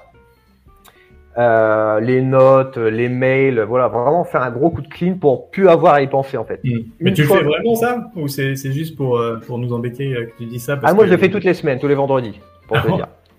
Euh, et puis la maison, elle est nettoyée tous les jours parce que j'ai une femme de ménage. Non, c'est pas vrai. Mais, voilà, non, en gros, moi je fais ça vraiment tous les vendredis à 16h si tu veux savoir. Euh, notamment sur mon bureau, je le fais que sur mon bureau, dans mon Et donc, du coup, moins de, t'as moins à faire quand tu pars en vacances. Si tu pars en vacances. Voilà. si tu pars en vacances. Euh, donc euh, ouais ouais non moi en fait euh, quand je pars bah en fait il y a quasiment rien à y penser puisque à rien, à penser puisque j'ai déjà averti mes clients. Le mieux si on a des clients cool, bon généralement ils sont tous cool, hein, c'est de leur avertir qu'on sera pas disponible, c'est la moindre des choses. Je pense que bon. Et puis s'ils sont compréhensifs et puis qu'ils vivent les mêmes choses, bah ils sont, sont tout à fait ok. Voilà, bien avertir par rapport à ça, par rapport au fait que bah, les mails, soit là il y a deux philosophies pour les mails, soit on, on avertit qu'on répondra pas du tout, euh, soit on avertit que euh, on répondra mais avec un gros délai de retard ou avec un certain délai de retard. Euh, L'objectif, euh, c'est quand même d'être moins sur sur les écrans, euh, selon moi. Euh, en tout cas, quand on est à la plage, et comme ça. Encore une fois, c'est une différente façon de, de voir les choses. Hein. Euh, Qui c'est qui, c'est qui, qui, c'est qui, qui va répondre aux mails ma- malgré tout euh, sur la plage? Olivier? Je n'ai pas du tout entendu ce qui s'est dit, donc euh, je n'entends Ah. pas du tout. euh, Super dommage, euh, super Bah oui. dommage. On ne sait pas ce qui se passe avec le Brésil. En gros, euh, ce que nous disait euh, Jérôme, c'est que, euh, alors, dans, dans- si je résume euh, sa technique, c'est avant tout euh, de, de, de faire le, le vide, le vide avant de partir, faire le vide, c'est-à-dire euh, nettoyer un petit peu tout ce qui doit être nettoyé, euh, aussi bien électroniquement. Oh, il s'est barré. Superbe, magnifique. Bah voilà. T'as Ah. qu'à dire que ça t'intéresse pas ce que je te dis. un T'as petit été problème déconnecté. de, de, de connexion. Ouais, Ah, peut-être t'entends Jérôme maintenant. On sait jamais. c'est possible. Ah oui, je l'entends. Bah voilà, Super. tu vois, c'est Voilà. c'est comme ça. là. C'est pas la solution. Bah, vas-y, je vais recharger ma page alors. Ah bah, peut-être que je peux répéter du coup. Attendez. Vas-y, si- vas-y. Si, si tu m'entends. Moi, ce que je disais, en gros, c'est que euh, avant de partir en vacances, on avertit ses clients, euh, si on est freelance, indé, tout ça, pour dire que ben il y aura soit une période pendant deux semaines de vacances, si c'est deux semaines de vacances. Ouh là là, j'ai Jérôme. Ouh là là, j'ai pas d'image, mais peut-être que. Qu'est-ce qu'il dit J'ai pas compris. Il y a de la statue. Non, il est content, il est content, il est content. Ah d'accord. C'est Euh, n'importe donc- quoi ce jam. Soit on répond pas aux clients. Feliz. Tout est bien, tout est bien. Ah, est feliz. Elle est muito feliz. Ok. Donc, euh, soit on répond pas aux clients, soit on leur dit que, ben, écoute, euh, là, là, je vais être en vacances, donc euh, je- il y a il y a quand même une certaine latence entre le moment où je reçois ton mail et le moment où je, je vais pouvoir te répondre. D'où ma question. Est-ce que vous faites pareil? Est-ce que vous faites, euh, vous, vous lâchez tout ce qui, tout le boulot euh, pendant l'été, ou alors est-ce que euh, vous, contre- vous, vous- vous mettez Ouais. de moi, moi, je reste, euh, je reste joignable. Euh, D'accord. en général. Ah, pour la simple bonne raison, c'est que pour l'instant, euh, bah, surtout là, en ce moment, je, je, suis, je suis un peu sur le chemin critique, je dirais, de, Ouais. de, de l'IT Ouais, ouais. en tant que CEO de la boîte, donc euh, je, je peux pas trop déléguer. Mais sinon, euh, voilà, je reste toujours joignable. Par contre, je fais, je fais du polling, c'est-à-dire que c'est moi ce que je fais quand je pars euh, en vacances. Toutes mes applications, euh, le, le Outlook, tout ça, euh, Slack, euh, enfin tout ça, je directement dans Android, je coupe les notifications. C'est-à-dire que les, app- les applications ne peuvent plus me venir me polluer, me polluer en Ouais. termes de notifs. Et euh, je fais euh, éventuellement un petit polling euh, régulier si je sais qu'il y a un truc qui peut être sur le feu. voilà, une fois par jour, une fois tous les deux jours, ça dépend. Hmm. Et, et si c'est vraiment urgent, si c'est vraiment urgent, les gens ont mon numéro, ils peuvent m'appeler. Tant- Il faudra Tanguy Barry vraiment que ce qu'on soit rencontre urgent. Tout à l'heure, mais, mais, mais qu'on n'a pas entendu jusqu'ici. Euh, quel est ton, ton style de ton style de vacances euh, avec euh, réponse automatique euh, ou euh, réponse personnalisée manuelle en permanence? Ah non, bah, t'as On une verra. réponse automatique par mail et le reste, euh, t'as effectivement euh, pas de notif. Donc, euh, donc je ne les vois pas. Ce qui, euh, ce qui m'empêche euh, fatalement de répondre, sauf si je m'ennuie. Euh, euh, et euh, et j'essaye de m'ennuyer le moins possible. On dirait que t'as fumé un truc avec tes, tes gros lunettes la façon de parler. Weed. Et Anthony, histoire de finir le tour de table, parce que je sais qu'après sinon il va m'en vouloir. Oh, moi, je simple, je regarde ma boîte mail.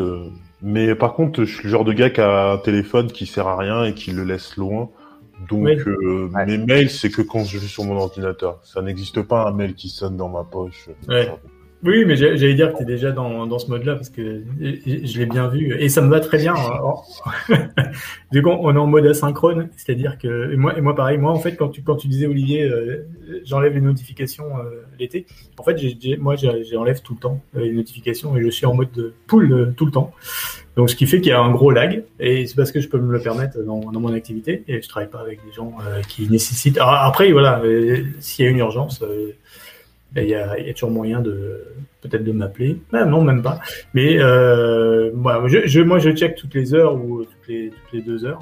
Donc c'est vrai que ça, ça a pas trop me changé pendant pendant cet été. Ouais. Alors moi en fait sur les sur les applis, sur toutes les applis que j'ai sur mon téléphone, les, les seuls qui poussent des notifs, c'est pendant les heures de travail, c'est Outlook, l'application Outlook et l'application Teams. C'est les seuls qui peuvent pousser des notifs pendant les heures de travail. En Ouais. gros, euh, je mets une plage à 8h, 18h. Le reste du temps, sur toutes les autres applis et tout le reste du Ouais, temps, c'est toujours du polling. Même, même mes mails personnels, euh, j'utilise euh, K9 Mail et euh, par exemple, il est paramétré pour ne faire aucune notif et je fais du polling sur le mail. Ken 9 Mail qui a été racheté par Thunderbird. Fait, qui a été été repris euh, par Thunderbird, absolument. C'est Et une très bonne application. Et tu vois, je trouve que c'est plus, c'est moins intrusif que d'avoir des notifs qui pop en permanence, même Twitter, tout ça. Hein. Euh, pour tout, tout, tout ce qui est DM et tout, j'ai zéro euh, notification. Parce que Ouais. sinon, euh, sinon, en fait, on a un téléphone. euh, je pense que c'est peut-être, c'est peut-être la méthode d'Anthony là pour le coup. t'as- sinon, t'as un téléphone qui qui pop tout le temps des notifs et ça devient hyper stressant quoi. Yes. Vas-y, euh, Jérôme. On était sur la, du coup, sur la partie. on arrive à- dans les vacances. Et euh, oui, voilà, on, on répond, on répond pas aux mails. Voilà, bref, vas-y. Donc après les mails, euh, donc ouais, moi ce que je dis aussi, euh, déjà, bah, on peut désinstaller tout simplement ou ne pas installer euh, du tout euh, d'application mail ou de messagerie, à part euh, WhatsApp euh, et puis les SMS ou des trucs comme ça. Euh, après, moi ce que je fais, c'est que je, soit je suis en mode où je vais dans un pays comme le Brésil par exemple, où là il faut que je prépare un truc parce que c'est ultra dangereux, euh, je connais pas l'endroit, euh, si je m'y perds, bah, c'est encore plus coupe-gorge ou des trucs comme ça. Donc là, je vais plutôt préparer des notes, des plans et tout en mode euh, offline. Euh, maximum, en fait, je fonctionne maximum en mode euh, euh, hors ligne, pardon. Euh, donc euh, j'essaie de tout mettre dans un dossier de notes sur Evernote, sur euh, je sais pas quoi, Apple Note, euh, blablabla, tout sauf Notion parce que Notion il fait pas de hors ligne bien sûr. Il fait du hors ligne mais en, en cache, donc ça sert à rien. Et puis euh, voilà. Après, il y a une autre version, c'est si on veut y aller à l'arrache, on peut y aller à l'arrache aussi, c'est aussi marrant. Mais si on a des enfants, une femme, euh, tout ça, on n'est pas seul, donc on peut généralement il vaut mieux préparer à l'avance. Euh, donc voilà ce que je fais pour préparer au niveau des notes, euh, tout ça. Ce que je fais aussi, c'est que j'en profite aussi pour les vacances euh, de, de, de me former, mais en restant en mode cool des fois. Donc je fais de la lecture, mais euh, c'est de la lecture, on va dire, euh, active. Entretien. Voilà, de l'entretien, de l'entretien, mais sans me dire, ah, putain, il faut que je fasse ça, il faut que je me projette, des trucs comme ça. Ouais. Donc, ce que je fais, en fait, c'est que euh, je le fais régulièrement, mais les gens peuvent le faire, peuvent le faire pendant les vacances. C'est s'inscrire aux newsletters intéressantes, pas des newsletters pour recevoir des baskets euh, Adidas ou des trucs comme ça, mais des newsletters qui nous forment dans notre métier ou dans notre vie perso. Euh, typiquement, bah, moi, je prends des newsletters pour du SEO, des newsletters pour du marketing ou des trucs comme ça, ou même euh, dans mon domaine, comme je suis en sport, nutrition, bien-être, tout ça, je prends des newsletters là-dessus. Et puis je les, je les mets, euh, je les dirige directement dans Instapaper. Instapaper, c'est bon, c'est comme Pocket. Je pense que tout le monde connaît. C'est une app pour euh, pour lire du, du contenu, euh, pour lire des podcasts et même euh, du- des, des vidéos. Quoi. Euh, donc en fait, tout ce que je fais, c'est que je, je, je fous ça là-dedans et puis ça arrive en automatique euh, sans que j'ai rien à faire en fait. Ouais. Et donc Et donc après, t'es- c'est caipirinha et, et tu consultes ça. euh, Cocaïne, beaucoup de cocaïne euh, pendant les vacances. Euh, donc en fait, après moi quand je suis à la plage, j'ai deux solutions. Euh, soit bah Tu coules parce que t'as trop pris de cocaïne. voilà, en fait ça fait de la pâte et la pâte s'enlise. Non. non et en gros alors soit bah, soit je fais mon sport des trucs comme ça. Et puis après il y a des moments de détente où on lit et j'en profite soit pour aller sur Instapaper, soit sur la Kindle Ouais. Euh, pour me former. Je fais mes petits surlignages et en fait j'utilise une autre app qui s'appelle Readwise qui, a- euh, qui agrège, qui capte toutes ces, ces, ces surlignages et qui va me les mettre dans mon application type Evernote, euh, Notion, tout ça. D'accord. Euh, Rome Research, euh, Obsidian, euh, tout ce qu'on veut, même en Markdown, on peut les télécharger en Markdown. Comme ça, une fois qu'on arrive à la case, après les vacances, et ben en fait tout est prêt, toutes les notes, tout ce qu'on a appris, on va pouvoir le trier et puis Mhm. sans avoir vraiment euh, pas grand chose à faire. Ouais. C'est un, un truc qui est vachement, enfin pour moi ça me fait gagner énormément de temps euh, et ça me stresse pas en fait. Je Mhm. sais que tout sera classé automatiquement parce que c'est classé automatiquement avec Readwise. Euh, c'est dirigé automatiquement, tout est automatisé. Et puis après, je peux faire un peu de tri pour mes notes euh, si je veux aller encore plus loin. Mais là, il faudrait un numéro spécial, euh, encore une fois, euh, Tension productivité, pour euh, pour savoir comment aller euh, plus dans, dans le fond, tu vois, après, ce qu'on expliquait, le, le- faire un second cerveau, là, le second brain de Thiago Forte, des trucs comme ça. D'accord. Mais, Après, mais certains, certains te diront, euh, mais en fait, c'est pas des vacances, parce qu'au final, j'ai l'impression que tu agrèges les informations, etc. Mais en fait, si, c'est des vacances. Ça reste des vacances. Bah, en fait, ça, pour moi, ça reste des vacances puisque euh, pff, du contenu comme ça, ça va me prendre combien de temps? Une demi-heure maximum de lecture. Mhm. Euh, ce qui, si je veux, bah, en fait, euh, durant mes vacances, je peux faire une sorte de, de petit time blocking. Si vraiment il faut faire du mail, bah, je fais 30 minutes de mail le matin, 30 minutes de lecture, si on veut faire comme ça, histoire de garder un pied si vraiment on a peur de de, de, de pas avoir le. Là, je pars vraiment dans les gens qui, pour les gens qui veulent vraiment garder euh, une meilleure connexion et continuer de se former en, en arrière-plan, quoi. D'accord. Euh, on a, enfin, ça prend une heure dans la journée en mode cool euh, sur la plage. Je pense pas que ça va euh, couper totalement euh, le, le côté vacances euh, Ouais, qu'on peut avoir. Et puis après, si on veut vraiment pas, on n'est pas forcé. Mais moi, je trouve que euh, le côté automatisation des surlignages des notes, ben, en fait, c'est un côté actif et arrière-plan. Enfin, je sais pas si tu vois ce que je veux dire, mais Si, si. Moi, je vois. c'est à la cool, quoi. Ouais. On apprend à la cool. Et euh, moi, je trouve ça cool. Quand on oui. apprend à la cool. Euh, super, conclusion. J'ai envie de passer maintenant la, main à, à, à, à ce pauvre Tanguy Barry qui, qui, qui n'en peut plus d'être sous le soleil avec son bob. Euh, et parce que en fait, c'est- oui, d'accord, on va rentrer tout ça, mais on va rentrer dans quel boulot? Euh, Est-ce qu'on va reprendre le même boulot? Est-ce que est-ce que c'est pas le moment de bah, changer tout simplement? Et euh, on, a, tous entendu, bah non, juillet août, il y, a, pas moyen, il y a personne qui va trouver du boulot en juillet août. Et pourtant, toi, tu m'as dit, mais non, que nenni, mon ami. Ah, c'est clair, c'est clair, il y a, toujours moyen de, trouver ailleurs. Et avant tout, si vous en avez marre de, de votre travail actuel, n'hésitez pas à, à faire comme Olivier et à paramétrer les notifications uniquement sur les heures de travail, c'est-à-dire de 11h à 14h30 maximum. Euh, ça c'est euh, important. Euh, et ensuite, oui, on peut on peut trouver un, un, un job en juillet août parce que bah, le, le recrutement technique c'est un petit peu comme le réchauffement climatique, il y a vraiment plus de saison. Euh, faut, faut savoir qu'il y a, il y a... ouais, eh, elle est pas mal, elle, Elle- est pas mal. elle- elle- celle-là. on, on la sent préparée, je, je sais pas. Bougez pas, bougez pas. Alors, hop, je me la note rapidement. je, je la ressortirai dans un autre podcast, c'est important. plus, plus sérieusement, il y a toujours autant de besoins hein, que euh, qu'on soit en, en mars, en octobre ou en, ou en fin juillet. Euh, à la rigueur, les process vont être plus longs Ouais. euh, parce que euh, vous allez avoir Michel qui sera en vacances du, euh, du 15 au 23 juillet. Puis après, vous aurez euh, Micheline euh, qui sera le, le round 2 euh, de, de vos process qui sera en vacances du 24 au 6 août.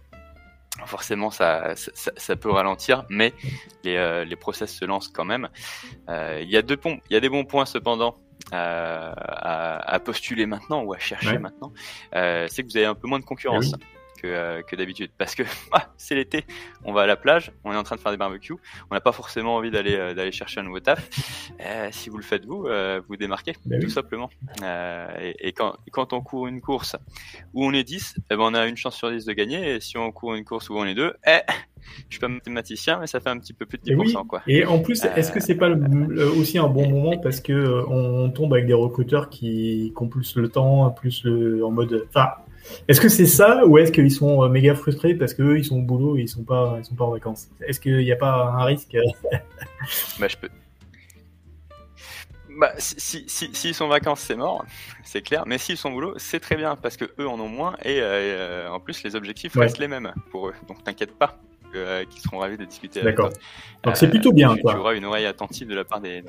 C'est clairement Sur- plutôt bien. sur- surtout que pour avoir bien. été euh, dans, dans le cas euh, de, de SN, etc., etc., c'est-à-dire les recruteurs qui restent, ils ont quand même aussi, euh, comme, euh, comme le disait Tanguy, hein, leur chiffre à faire, c'est si, si je dis ça de façon un peu, un peu, un peu brute, et que effectivement il y a moins de concurrence, ils ont, ils ont plus de temps aussi pour échanger avec les différents candidats, etc. Je pense que l'été c'est peut-être pas le bon moment pour changer de travail, c'est-à-dire dans le sens où tu changes de contrat parce que tu arrives dans une entreprise où tout le monde est en congé, machin, etc.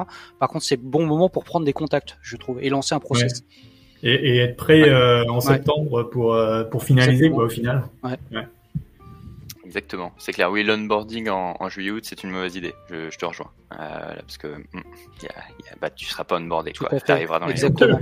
Alors qu'effectivement, s'il faut pour prendre les contacts, par contre, avec différentes boîtes euh, qui, qui, pour lesquelles tu voudrais postuler ou échanger, etc., c'est bien parce que comme c'est des moments plus calmes, tu sais que les gens sont plus à ton écoute, euh, et puis tu as, plus le temps aussi. Oui, et puis toi-même, t'es Toi-même, t'es t'es plus, euh, détendu, quoi. plus Si détendu, en train de euh. parler salaire euh, devant le barbecue et une petite caipirinha. Mm. Tu, tu, tu, tu te sens le surhomme, quoi. Tu, tu vas demander C'est deux fois plus. T'es là, c'est Tout devient possible. Exactement, ça fait deux fois que tu cites ce, ce cocktail, euh, Sébastien. Est-ce que est-ce que c'est ton préféré? Euh, pff, ouais, moi, tu sais, euh, j'ai des enfants, donc euh, je suis plutôt ouvert à tout type d'alcool. Ah, plutôt, plutôt Caipirinha ou caipirinha. De Caipirinha ou d'alcool. On devrait faire un sondage d'ailleurs. À mon avis, c'est une, c'est une bonne idée euh, pour, euh, pour connaître euh, la boisson alcoolisée euh, préférée des techs. Je dis ça comme ça.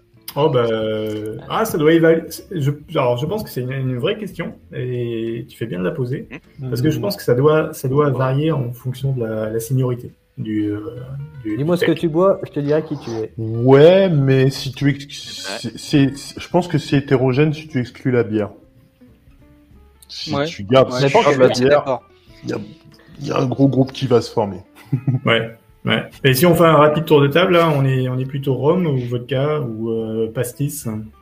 Wom ah, du Alors, wom moi, moi, moi, je dirais, je suis plutôt, euh, je suis plutôt pastis et whisky coca, de façon générale. Oh whisky coca, le fameux Sky. Oh putain, il y en a Voilà. qui disent ça. Franchement, le pastis whisky coca, ça fait un beau cocktail. Ouais, ça passe pas mal parce qu'en plus, euh, Ouais. t'es t'es pas forcé de mettre une dose de ouf, donc au moins euh, tu peux Ouais. boire un, deux, trois verres sans être euh, complètement pété. euh. Non, je, je crois que c'est rigolo parce que pour le pastis.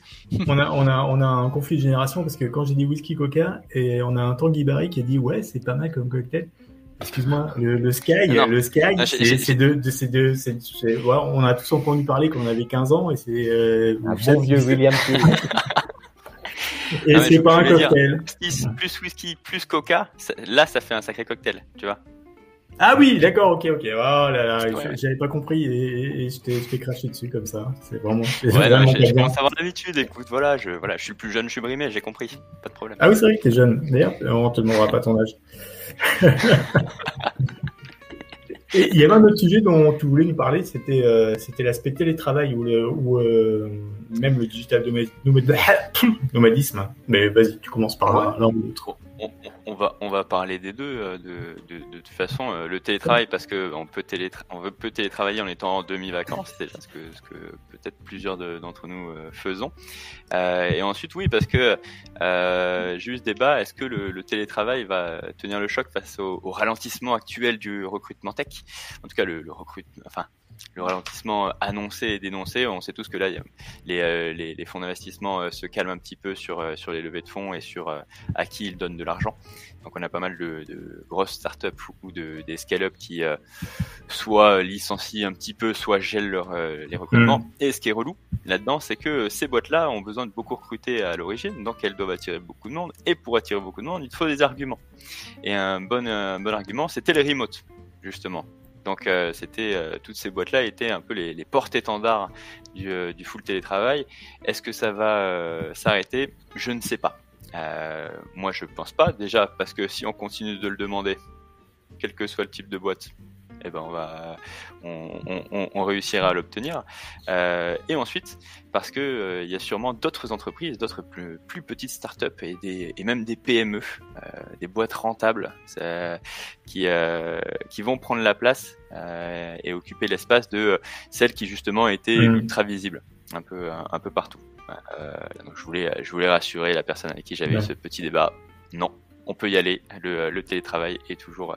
Euh, Il y a même des, des nombreuses startups qui, qui finalement n'ont pas connu d'autres formes de. C'est un, un peu le l'avènement euh, de, du, du, du, téléphone dans certaines régions euh, asiatiques ou africaines où, ils sont passés directement au mobile et ils ont pas ils ont ils sont pas fait chier avec un historique de filaire etc et il y a des services qui marchent super mieux en Afrique et qui n'existent même pas euh, en Europe parce qu'ils n'ont pas cette contrainte. Et là c'est un peu pareil c'est qu'on a des startups qui, qui ont qui profitent de, du fait que bah, c'est génial, on a une ressource euh, mondiale, on peut aller chercher les meilleurs talents, les mecs qui au Brésil euh, euh, ou, euh, ou, ou, au Portugal, et ben on, on, on, le trouve quoi, on le trouve, il va bien bosser.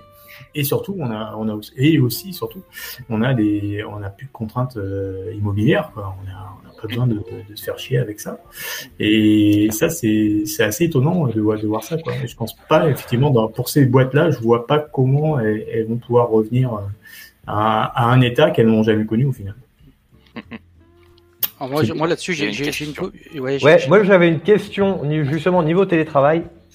Qui, alors c'est un peu, c'est connecté, mais pourquoi la France, elle est tant en retard par rapport à ça? Enfin, elle a l'air, tout du moins, par rapport aux pays anglo-saxons, tant en retard euh, par rapport au télétravail. Ah. télétravail. Olivier, peut-être? Hmm. Alors, tu, tu trouves qu'on est très en retard? Moi, moi, moi j'ai une, une opinion euh, qu'on pourrait qualifier de unpopular opinion sur Twitter. Euh, je suis euh, pas pour le télétravail forcément à 100% tout le temps et pas pour le présentiel à 100% tout le temps. Je pense mhm. que dans la vie d'une entreprise et notamment d'une boîte qui se monte, euh, telle que par exemple euh, celle dans laquelle je suis aujourd'hui, les, les startups, etc. Euh, il y a des périodes pendant lesquelles euh, je trouve que être en présentiel tous ensemble et collaborer tous ensemble au même endroit est beaucoup plus efficace que euh, en distanciel via Teams euh, à des moments où je fais un ping sur Teams ou euh, Slack ou je sais pas trop quoi, la personne elle pas dispo et en fait le message que tu as envoyé elle l'a pas vu, il est tombé dans les oubliettes, etc., etc. Notamment tu vois pour des workshops, parce qu'on là on parle beaucoup de tech, mais en fait nous les tech euh, tout seul, on fait rien. C'est-à-dire que c'est un écosystème euh, global dans, dans les entreprises. Tu as les techs, tu peux avoir euh, les gens qui sont du métier, machin, etc. À un moment donné, pour collaborer efficacement, je suis intimement persuadé que sur certaines phases de projet, c'est plus efficace d'être en présentiel. Mais mais, mais pas tout le temps. C'est-à-dire que tu vois, les boîtes qui disent euh, nous on fait 100% de télétravail, le, le, le biais que j'y vois, c'est justement cette, euh, ce, ce, ce, biais de que les gens soient 100% euh, disponibles, quel que soit le jour, quel que soit l'horaire, n'arrivent pas à se couper du travail, etc. Ce qui amène à des burn-out, et ça je sais de quoi je parle. Euh, et, et parfois, voilà, et les salariés sont pas forcément compensés comme il faudrait, tu vois, quand il y a 100% de télétravail. Et je comprends les salariés qui demandent un 100% de télétravail, mais parfois, il y a aussi ce risque lorsque tu arrives dans une boîte, une boîte qui n'est pas forcément euh, mature, avec un projet mature qui existe depuis longtemps, de pas forcément savoir, euh, de pas forcément savoir si on est, euh, euh enfin savoir quoi faire et comment, comment, comment y aller. On peut se sentir un peu perdu parfois. Alors, je suis assez d'accord avec ton, ta, ta unpopular euh, opinion et, et pas d'accord à la fois. Enfin, c'est-à-dire d'accord jusqu'à jusqu'à un certain un certain niveau. C'est-à-dire que certaines parties, certaines certains moments de la vie d'une entreprise, que ce soit le démarrage d'un projet ou, euh, ou, ou, autre, on a besoin. Euh, enfin, c'est plus rapide. C'est pas qu'on a besoin, mais c'est que c'est plus efficace de d'être ensemble et de d'échanger. Euh, par contre, je, je me dis que euh, et c'est peut-être une des explications euh, de la question euh, de, Jérôme. C'est pourquoi les pourquoi l'adoption du télétravail est si lente en France? C'est peut-être aussi parce qu'on n'a pas des, des, méthodes de travail euh, qui correspondent. C'est-à-dire que de, depuis moi que je travaille, c'est tous les jours que je devais être interrompu par telle ou telle personne sur tel ou tel sujet. Et, euh, et, ça, ça a été déporté au, au remote qui fait que, et d'ailleurs l'exemple euh, que tu as donné euh, le montre bien. C'est que tu dis tiens, j'envoie un message sur Slack machin, ça va tomber aux oubliettes, elle l'aura pas vu, etc. Ça va être compliqué après machin. J'ai envie de te dire oui, si on continue à travailler de la façon avec laquelle on travaillait quand on était en, en présentiel, c'est ce qui c'est ce qui se passe et c'est dur à ce moment-là de, de travailler efficacement euh, en remote. C'est une question de travail, hein, clairement. Hmm. Pardon Ouais. Si on, si on, adopte un, un, un, mode, un mode asynchrone, euh, où on est en mode projet, où on fait confiance aux gens, et euh, où justement euh, il n'y a pas de message euh, de, petites questions euh, rapides euh, parce que on a tous appris à, à chaque fois communiquer en mettant un maximum de contexte parce que l'autre gars, il est à 5 heures de décalage et, euh, au Japon et qu'on peut pas on peut pas s'autoriser que ce mec-là nous repose la question pour clarifier un truc parce que là on perd encore une journée quoi. Et ben il me semble que plus on, arrive à bosser dans ce mode-là euh, asynchrone, plus euh, plus c'est efficace de, travailler en remote. Euh, mais cela dit, effectivement, pour certaines phases de, projet, moi je suis complètement d'accord de, se retrouver sur une île déserte, de travailler ensemble, de se, taper, des coups, parce que ça fait du bien, ça fait, on est des humains, on a besoin des fois de se, se caresser, de faire des trucs sympas, vomir ensemble, par exemple. Pourquoi pas Mais je, pense, choses. je pense vraiment que c'est- des questions. En fait, on pense qu'on est en retard en France là-dessus. Je pense que c'est surtout que les, les habitudes de travail n'ont pas complètement changé. C'est-à-dire que les gens utilisent indistinctement, par exemple, le mail ou Slack de la même manière. Or, ce sont deux vecteurs Ouais. De communication et d'information qui sont très différentes.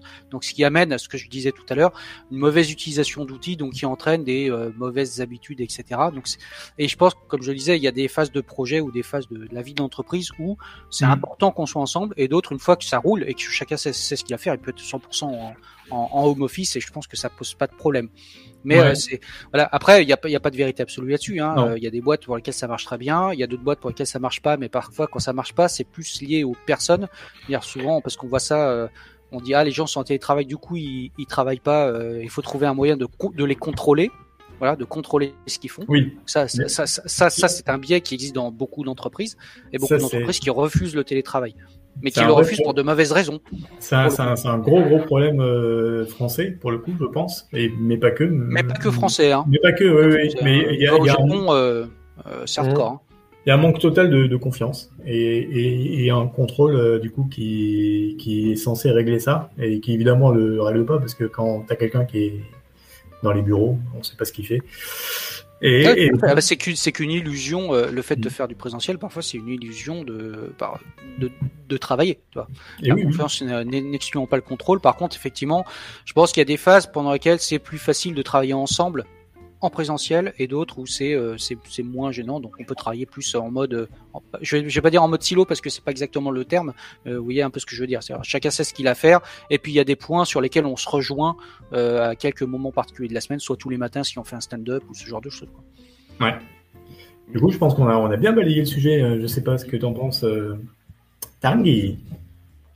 Ouais, non, non, je suis, je je suis carrément d'accord, c'est, c'est intelligent. De toute façon, j'ai envie de dire que le, le remote, pour l'instant, c'est, euh, sera toujours un débat. On, euh, je pense que euh, d'ici à ce que euh, ce soit euh, un mode de travail totalement accepté, où on puisse euh, choisir et où on soit, euh, on ait des entreprises qui, dans la majorité, soient flexibles. On a bien 15-20 ans devant nous, euh, même si dans la tech, ça va en règle générale plus vite.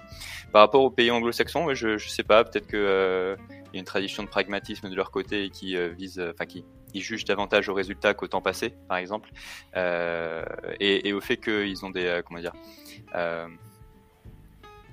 plusieurs euh, territoires quoi qu'il arrive qui parlent la même langue. Euh, donc forcément c'est moins choquant. Alors Mhm. que nous bon bah alors on a la on a la Suisse et la Belgique juste à côté. Euh, même si on a encore du mal euh, là-dessus on pourrait aller chercher euh, bien plus loin. Euh, je pense à des pays euh, francophones type euh, Ou Afrique d'ailleurs euh, toute l'Afrique de l'Ouest. ouais. euh, Ouais. Bah ouais, voilà, on, pour- on pourrait euh, justement aller chercher quoi. Euh, Ouais. là, mais il faut être un peu aventureux à un moment ou à un Ouais. autre. Et ça, Mais pour, pour avoir travaillé, un- Euh, pour avoir travaillé un tout petit peu en Angleterre, j'avais été particulièrement euh, marqué par euh, par la, la différence, en tout cas, euh, de la relation au travail. C'est-à-dire qu'il commençait tôt, il partait tôt, et quand il il il y avait pas de, il y avait pas de, enfin, de- en tout cas dans l'entreprise dans laquelle j'étais, il n'y avait pas de lambinage particulier, quoi. Il n'y avait pas de nécessité de montrer qu'ils étaient là. Et euh, voilà, c'est l'heure, c'est 5 heures, hop, me casse. C'est une question, c'est une question de poser des objectifs clairs et, et, et de ce qu'on Voilà. produit. Hein. La seule chose, ouais. c'est ce qui sort de Alors nos, usines logicielles au final. Alors, alors que, alors que là, je pense que du coup, c'est très français. Je pense qu'il y a, y y toujours ce, euh, du côté des employés, euh, cette nécessité de euh, d'essayer d'avoir de la reconnaissance et qui n'arrive pas, qui n'arrive pas, euh, qui n'arrive quasiment jamais, et parce que justement de l'autre côté, il y a des managers qui. Alors là, je brosse un petit peu le, le, le portrait hein, volontairement, mais de l'autre côté, il y a des managers qui soit n'ont pas les compétences pour juger euh, leurs employés enfin, leur, leur, équipe euh, soit euh, n'ont pas la possibilité parce qu'ils ont ils sont juste un, un maillon, ils ont un budget, ils vont pas pouvoir récompenser euh, les efforts fournis. Du coup, c'est vrai qu'il y a, je trouve qu'il y a, il y a beaucoup de déception euh, dans, dans, dans cette façon de travailler et des deux côtés. Voilà. Bon, ah. je compte que je conclurai par bleu. Viens, viens en Espagne. Il va, il va falloir que je vous abandonne, malheureusement. Eh ben non.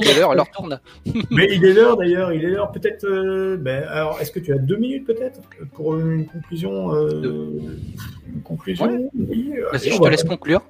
Allez, on, on conclut carrément et puis on termine. Tanguy, t'avais terminé? Dis-moi oui. Oui, oui, oui, bien sûr, évidemment, on aurait pu enchaîner sur le digital nomadisme et rigoler, mais pas de problème. On, on peut conclure aussi, ça me va. Ou alors, ou alors carrément, on dit au revoir à Olivier Poncé et on, on termine sur Vous pouvez, le. vous pouvez sur- faire ça, vous pouvez pas. euh, Ouais, Vous pouvez carrément. continuer sans moi. Merci Bah, écoutez, beaucoup, euh, merci bon, beaucoup Olivier. Bonne journée à toutes Olivier, et à tous. Euh, Je vous fais tous des bisous et passez de bonnes vacances. Bonnes vacances à toi. Ciao. Merci Olivier. Ciao salut. Olivier. Bon, bah, maintenant qu'il est parti, on peut, on, on peut cracher dessus. Hein.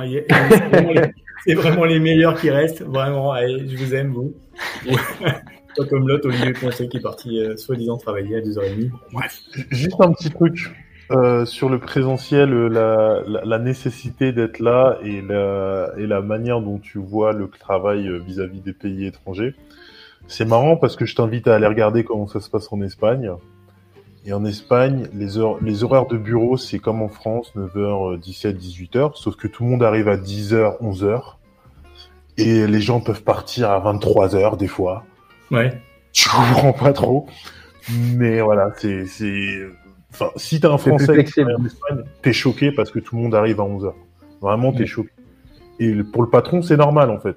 C'est, c'est, les gens, ils ont pas besoin dans leur tête d'avoir un présentiel 9h, 17h. Ils ont besoin de fournir un résultat. Nice. Je savais pas. Ouais. Mais est-ce que c'est pas lié au climat Tout bêtement. Fait. Euh... Il y a de fortes chances parce que, non, euh, il y a aussi- aurait commencé plus tôt. il y a aussi le tout le train de vie des gens en fait. Il y a le fait que à, à midi 14h il y a la grosse sieste et il y a aussi le fait que euh, les centres commerciaux et tout ça ils peuvent être ouverts jusqu'à minuit, 1h du matin. Ouais, c'est ça. C'est décalé. Tout, tout change. Alors, on finit sur le nomadisme. hein. Parce que là, il y a, je viens de recevoir un appel de YouTube Ouais, qui ouais, me dit, bah oui, euh, parce votre stream est vachement trop long et, euh, et vous êtes en train de mettre euh, la plateforme euh, À feu et à sang. Bah voilà. Ah bah voilà, c'est barré. Ah, c'est beau. YouTube sévit. Ils nous embêteront pas, quoi. Ah, t'es revenu. Mais comment il est trop fort? Il revient, il repart. T'es là? T'es là? T'es avec nous ou pas? Moi, je vote pas. Moi, je le vois, mais est-ce qu'il parle? Est-ce qu'il peut parler? Ouais. Oh là là. Et il est à Paris, c'est une petite ville, il n'y a pas de connexion. Ouais. La 5G, c'est pas pour maintenant. Bah Ah non, non. ça, il rigole. Mais on t'entend pas, en fait. Hein. Euh, on, ne- on ne vous entend pas, monsieur. On va finir sur une mauvaise note, là, ce jam. Ah non, c'est pas possible. Vas-y, reconnecte-toi. Ouais. Yes, you're back. C'est bon, c'est bon. Ouais, il est un Ah peu bah voilà, quand même. voilà, bah ah, ouais, là on t'entend pas, malgré tout. Ouais, ouais. Aïe, aïe, aïe. Ouais, c'est pas grave, on va retenter. Cette fois, c'est la bonne. Ah, voilà, il n'y a plus personne. Je que regarde de mon côté pour Est-ce que je si suis là Est-ce que, est-ce que ça y est, vous m'entendez T'es revenu. Ah, bah, Tanguy. Tanguy Ah, Tanguy Euh, oui, Tanguy, euh, est-ce que tu veux Et alors que Tanguy euh, est passé par la bordure Ah là là, de toute façon, on arrive à, à la fin du jam. Donc je sens que ça, ça sent la fin. Je pense qu'il il essayait de nous, nous faire une, une version digital nomadisme qui Petite marche pas. feinte Vas-y, parle. Est-ce que c'est bon Oh yes Euh, Voilà, mais c'était facile. Ouais, et en plus, c'est pile quand j'ai craché un peu sur YouTube, j'ai dit que ça appartenait à une petite boîte que personne connaissait, qu'on connaît rien. Et là, bizarre, hmm, Ouais, t'as été censuré. Bizarre, étrange, mais bon. intéressant, intéressant, mais bon, euh, À, noter, à noter. on, verra. Mais du coup, j'enchaîne, effectivement, parce que, euh, bah, quitte à parler remote, autant parler du, du, du remote de luxe avec, euh, avec le digital nomadisme, parce que c'est euh, ça, ça, ça prend de l'ampleur ce, ce truc-là. Et en plus, bon, d'un point de vue un peu extérieur, on peut se dire que, que, que ça coûte forcément très cher. Parce qu'on voit que des mecs qui sont euh, euh, au bord d'une plage euh, avec une eau à 37 degrés et, et 37 planches de surf à, à côté d'eux. la réalité est, est, est, est, plus différente, surtout déjà parce qu'ils sont pas là pour les vacances. ils sont censés travailler, Ouais. on, leur, on, on leur demandera. et puis on va on va détailler un petit peu le, le budget, co- combien ça coûte ce truc-là. De toute façon, il faut, faut savoir que quand, quand tu es en freelance, c'est plus simple. Quand c'est en quand tu es en CDI, c'est plus dur. Parce que euh, euh, même si ta boîte est en télétravail, il y a peu de chances qu'elle te dise Ah, mais attends, euh, tu es basé en France, mais n'hésite pas à aller passer six mois au Mexique. Mm. Vois. C'est, euh, il y a, y moins de encore Il y a une fois, à cause de de quoi, raisons, on- notamment À cause de quoi, ouais, ils vont nous dire c'est les assurances, etc. Mais c'est surtout euh, que on n'a pas envie que tu ailles là-bas euh, prendre de bon temps euh, et travailler, même si tu fais le Ouais, travail, quoi. C'est voilà. étrange. Tout à fait. Ouais, bah c'est euh, c'est c'est trop moderne pour euh, pour l'instant. Mm. Mais mais bon, en tout cas, est-ce que le digital nomadisme est, est accessible? Euh, Oui, dans une certaine mesure. Ce qui est ce qui est bien euh, sur le budget, c'est que ça dépend que que d'un seul critère, c'est-à-dire euh, ton choix euh, Mm. ou euh, les choix que tu vas faire toi. Euh, T'en as euh, deux. En... Enfin, t'as deux grandes catégories. Euh, dessus, c'est un le lieu où tu vas, parce que évidemment que si tu vas euh, passer euh, euh, six mois euh, à Damas, ça va te coûter moins cher que euh, si tu veux aller euh, euh, en plein New York, tu vois. Logique. Là- Là-dessus, d'ailleurs, il y, a des- il y a des sites, je crois que c'est Nomad List, qui, qui, te, qui te propose justement de te dire Ok, bon, bah, par mois, si tu vas à Varsovie, ça va te coûter euh, Mhm. 1600, si tu vas à Séoul, c'est euh, 2300, si tu vas à Miami, c'est 4000, quoi. Ouais. Euh, ce, qui te propose des, des comparatifs. Donc, au moins, euh, tu te lances, mais avec, euh, avec une idée en tête. Et ensuite, bah, c'est surtout euh, ta manière de vivre, plus que tes besoins. Donc ton, ton, ton type de logement, si tu prends une chambre chez l'habitant ou si tu euh, prends une villa avec piscine, si tu, tu cuisines, tu vois, ou si tu veux manger deux fois par jour dehors, comment tu te, tu te déplaces Si tu loues une voiture, si tu prends les transports en commun, pareil, si tu prends l'avion de temps en temps, ce qui est probable quand tu es digital nomade, le coût de tes billets d'avion, etc. Et tu as des frais fixes, mais qui sont pas énormes. Euh, bah, le, le coût de l'assurance, évidemment. Euh, euh, potentiellement des achats type adaptateur de, de prise électrique, de prise électrique ou la, la carte SIM locale qui va bien. Ouais. Tout ça pour te dire que par mois, en, en digital nomade, tu peux t'en sortir à euh, 800 euros selon la destination que, que tu choisis. Et t'es pas forcément euh, euh, t'as pas forcément besoin d'aller très loin déjà parce que tu peux rester en France, pas à 800 euros, euh, mais tu peux t'en sortir pour 800 euros en Europe, il y a pas de problème, plutôt en Europe de l'Est, ou alors euh, tu peux monter jusqu'à 10 000. Mais si tu es digital nomade avec euh, 10 000 euros de budget juste pour pour ça, je, je pense que t'as pas de problème. Voilà, c'est pas c'est- pas ton souci, c'est pas ton souci. Ah, tiens, il y a Michel Langrone qui nous dit qu'il est de retour. Ah, bah, c'est bien. Bonjour, Ah, voilà. Michel. Il nous suit, Ah. il nous suit de, de, je sais pas d'où d'ailleurs. Je- je- on sait plus où il est. Bah, lui, euh, typiquement, il est digital nomade à pied avec un téléphone, une batterie. Sur le Mont Blanc, tranquille. C'est clair. L'exemple à ne pas suivre, Michel. Voilà. Je pense qu'il aura, il aura cette, cette phrase dans, dans quelques minutes, évidemment, le temps que ça, ça, ça- ça traverse ces, ces champs de vaches. D'accord, donc euh, c'est c'est accessible à tout le monde. Ouais. Euh, Ouais, c'est- accessible tant que, alors évidemment, euh, que, que tu peux voyager, que tu as un passeport, ce genre de choses. Mais oui, c'est accessible en fonction de ton chiffre d'affaires. Si tu fais pas de chiffre d'affaires, ne le fais pas. Mais si tu as un chiffre d'affaires suffisant, en moyenne pour entre euh, 1003 1006 par mois, tu, euh, tu, tu pourras trouver une destination et travailler sans problème. Euh, ce qui m'amène à, à un indice qui devrait sortir probablement, ce qui est le prix des churros, justement, Ah en fonction des destinations, parce que ça, ça t'aidera, ça t'aidera sur euh, à, choisir. Bah oui, ton lieu de digital nomadisme, c'est très important euh, là-dessus. Et euh, rappelez-vous que les churros, c'est du gras et du sucre, et le gras et le sucre, notre cerveau adore. Donc quand tu es sur la plage, tu as un petit problème à résoudre comme ça, et que tu as un peu de mal, hop, petit churros, supplément ou pas Nutella, tu fais comme tu veux. Gras, sucre, cerveau, problème Très bon pour le cœur aussi. Et pour les cœurs. Oui. aussi. Voilà, ça, voilà, c'est très important aussi. Ouais. Euh, Alors, je, donc, je dois euh, préciser pour, les, pour, pour, pour gens qui sont pas euh, génération euh, Y euh, comme, comme, comme vous, euh, je sais bien plus euh, quelle génération euh, tu es. Euh, je sais pas, je sais pas si on l'a inventé encore. Tanguy Barry. Laissez-moi, j'ai 29 précise ans, qu'il ok je il ne faut pas manger que des churros. Je, je- je Non. précise. C'est- Ce n'est pas bon à, à- à- à long terme, euh, même à moyen terme. Vrai, ce Les n'est pas bon. pralines sont pas, pas mal aussi. Ouais. Tout à fait. Et je pense qu'on va. on- Ah, vas-y, Jérôme.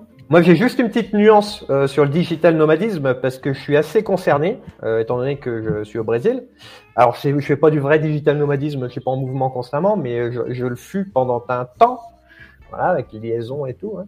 Ouais, Euh, c'est le jet lag. Euh, euh, moi, pas, typiquement, je pourrais pas travailler en Polynésie. euh, parce qu'il y a 12 heures, je crois, de décalage. Mm. 5 heures, ça passe. 6 heures, ça passe. Au-delà, après, ça va être, euh, ça va être chaud au cacao. Ouais, pour des clients, pour des clients français, évidemment.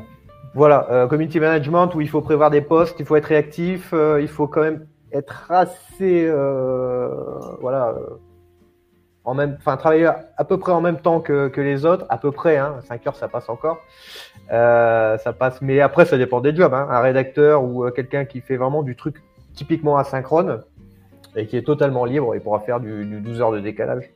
Le Japon, je crois, je sais pas combien, c'est 10 peut-être, Ouais. Euh, donc euh, voilà. Donc bien faire attention, bien évidemment, au, au- au décalage horaire. Ça, on l'a, on l'a, et au, et donc au prix des, des churros, on l'aura bien, bien Voilà. noté. Et de la drogue. Et au. Brésil, je crois que c'est c'est pas mal. C'est ouais, ouais. C'est vrai que pour revenir sur la cocaïne, c'est vrai que c'est plus accessible. Voilà.